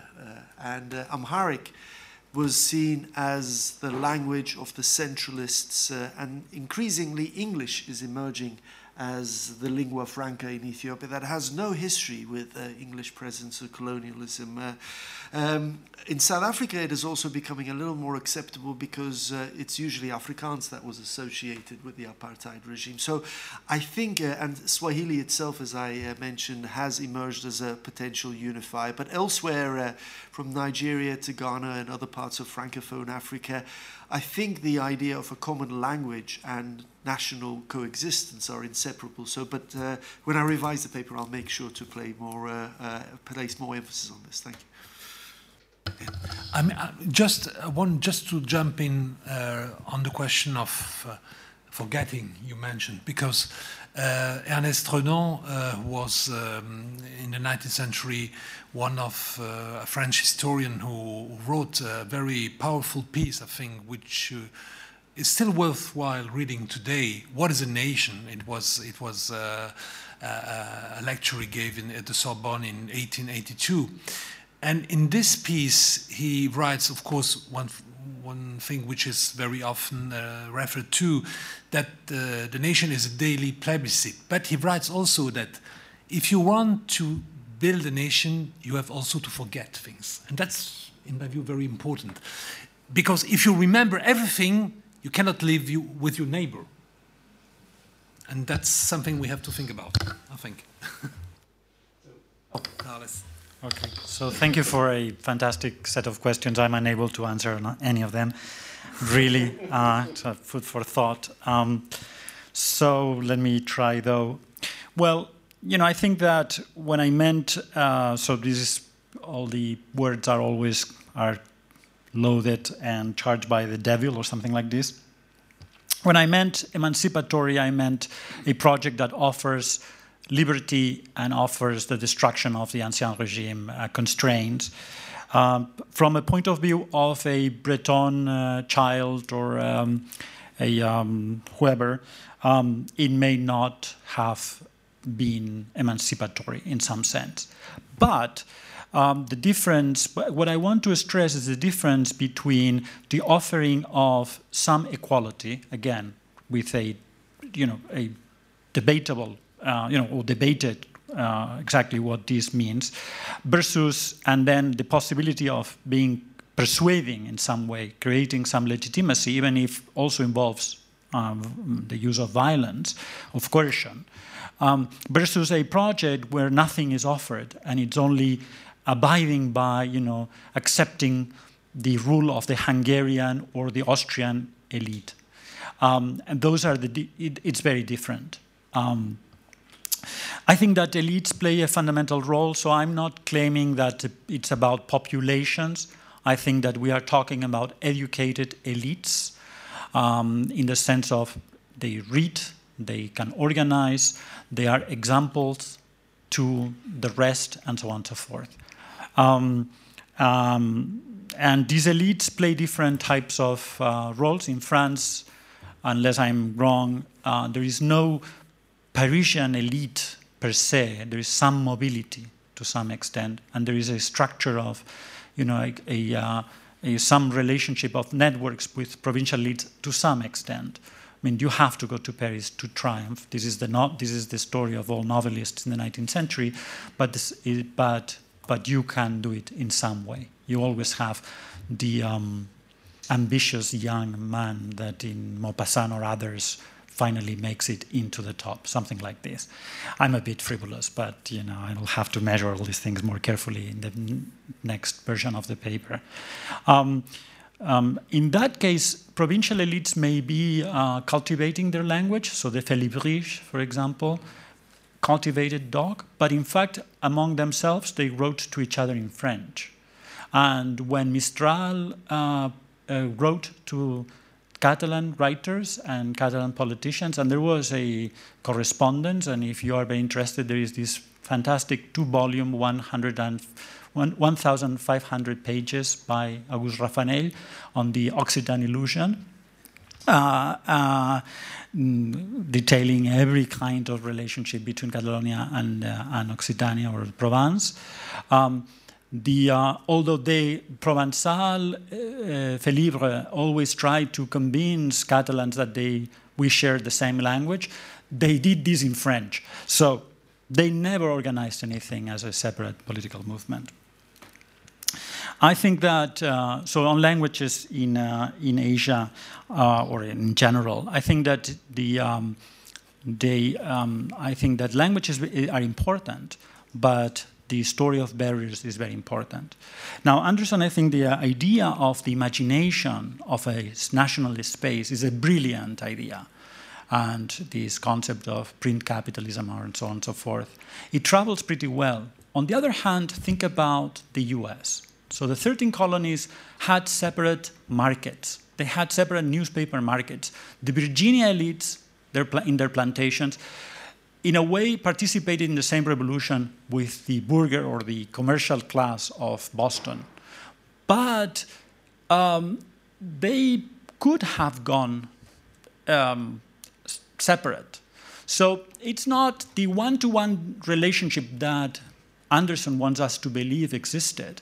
When you think about it, um, doesn't it works, but it doesn't work as well as one thinks it does once you read the book for the first or the second time. In that sense, the international system was very important because Canada, or I mean the British in Canada, were the ones that, by threatening uh, the Americans, uh, forced the US to exist. So, on the European Union, is it doomed? Well, I don't know. Uh, although my taxi driver this morning uh, seemed to believe, he was pretty optimistic that it was doomed. He was a Le Pen voter. Uh, but he was very nice. I mean, you know, well, the bad, uh, you know, I should uh, skip. Um, now, is the European Union fragile? Yes. And I think it's about national identity.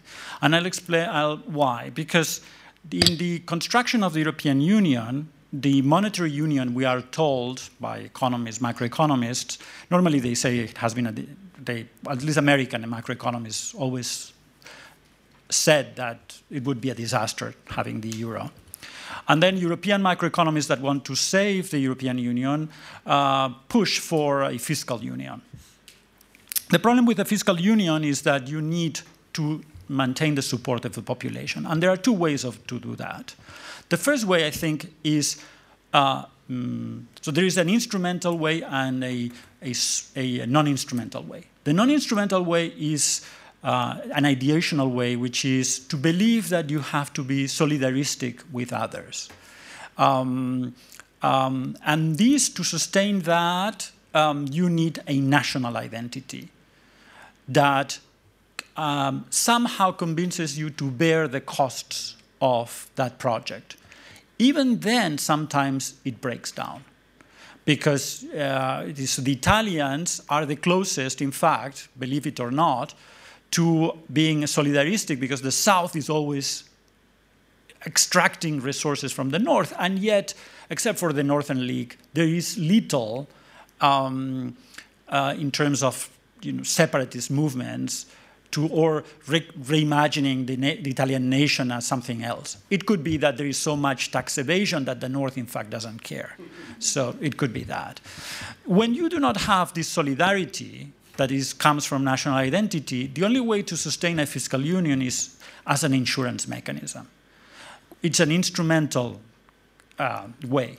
You are uh, you agree to save uh, the other side in exchange for the other side helping you out when things go bad for you.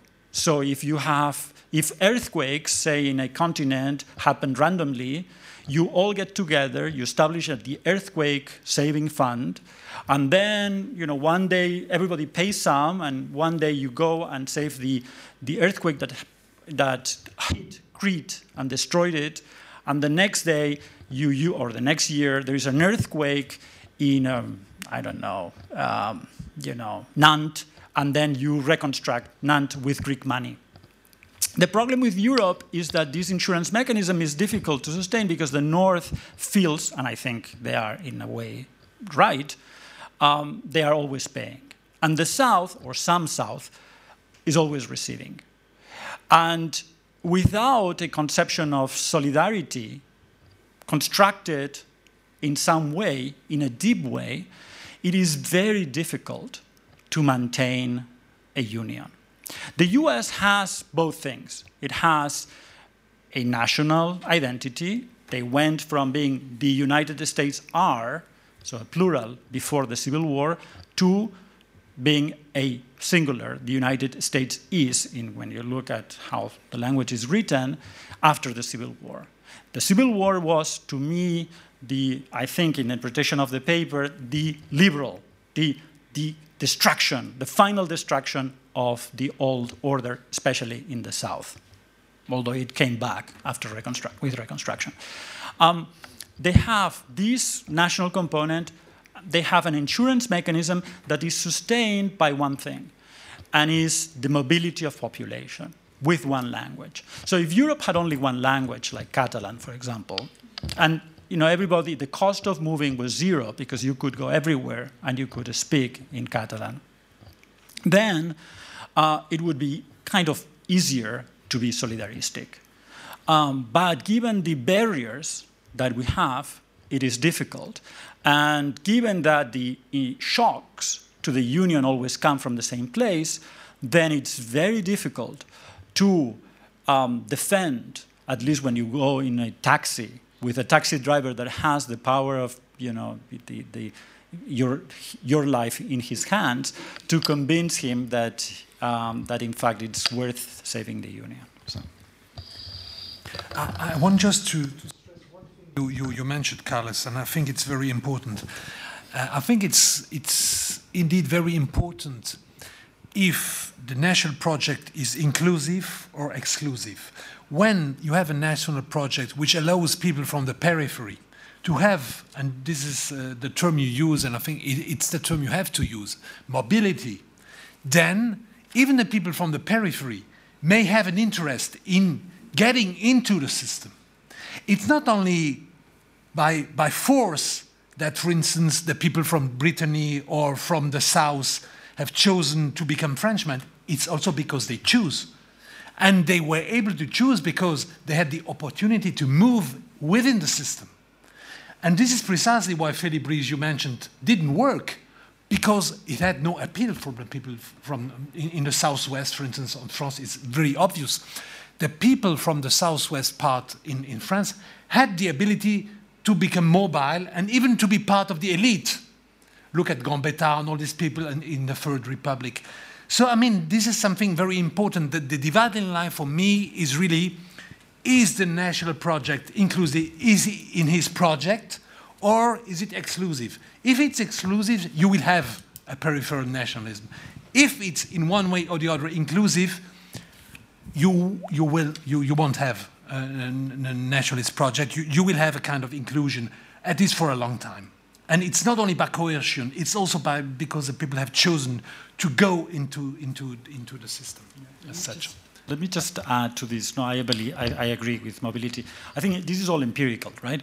So the other day I was reading uh, a friend of mine, uh, a beautiful um, article. It had nothing to do with France. It was all about um, salutation, you know, ways of saluting each other in Germany before and after uh, Nazi Germany. But there was this comment about World War I.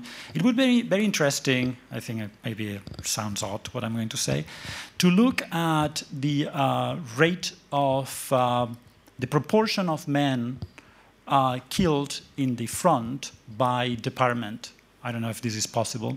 To see indeed if the sacrifice um, in the war was um, similar across departments. If that was indeed the case, then I would believe, you know, that France was treating everyone equally, even if it was, you know, for a terrible thing like death.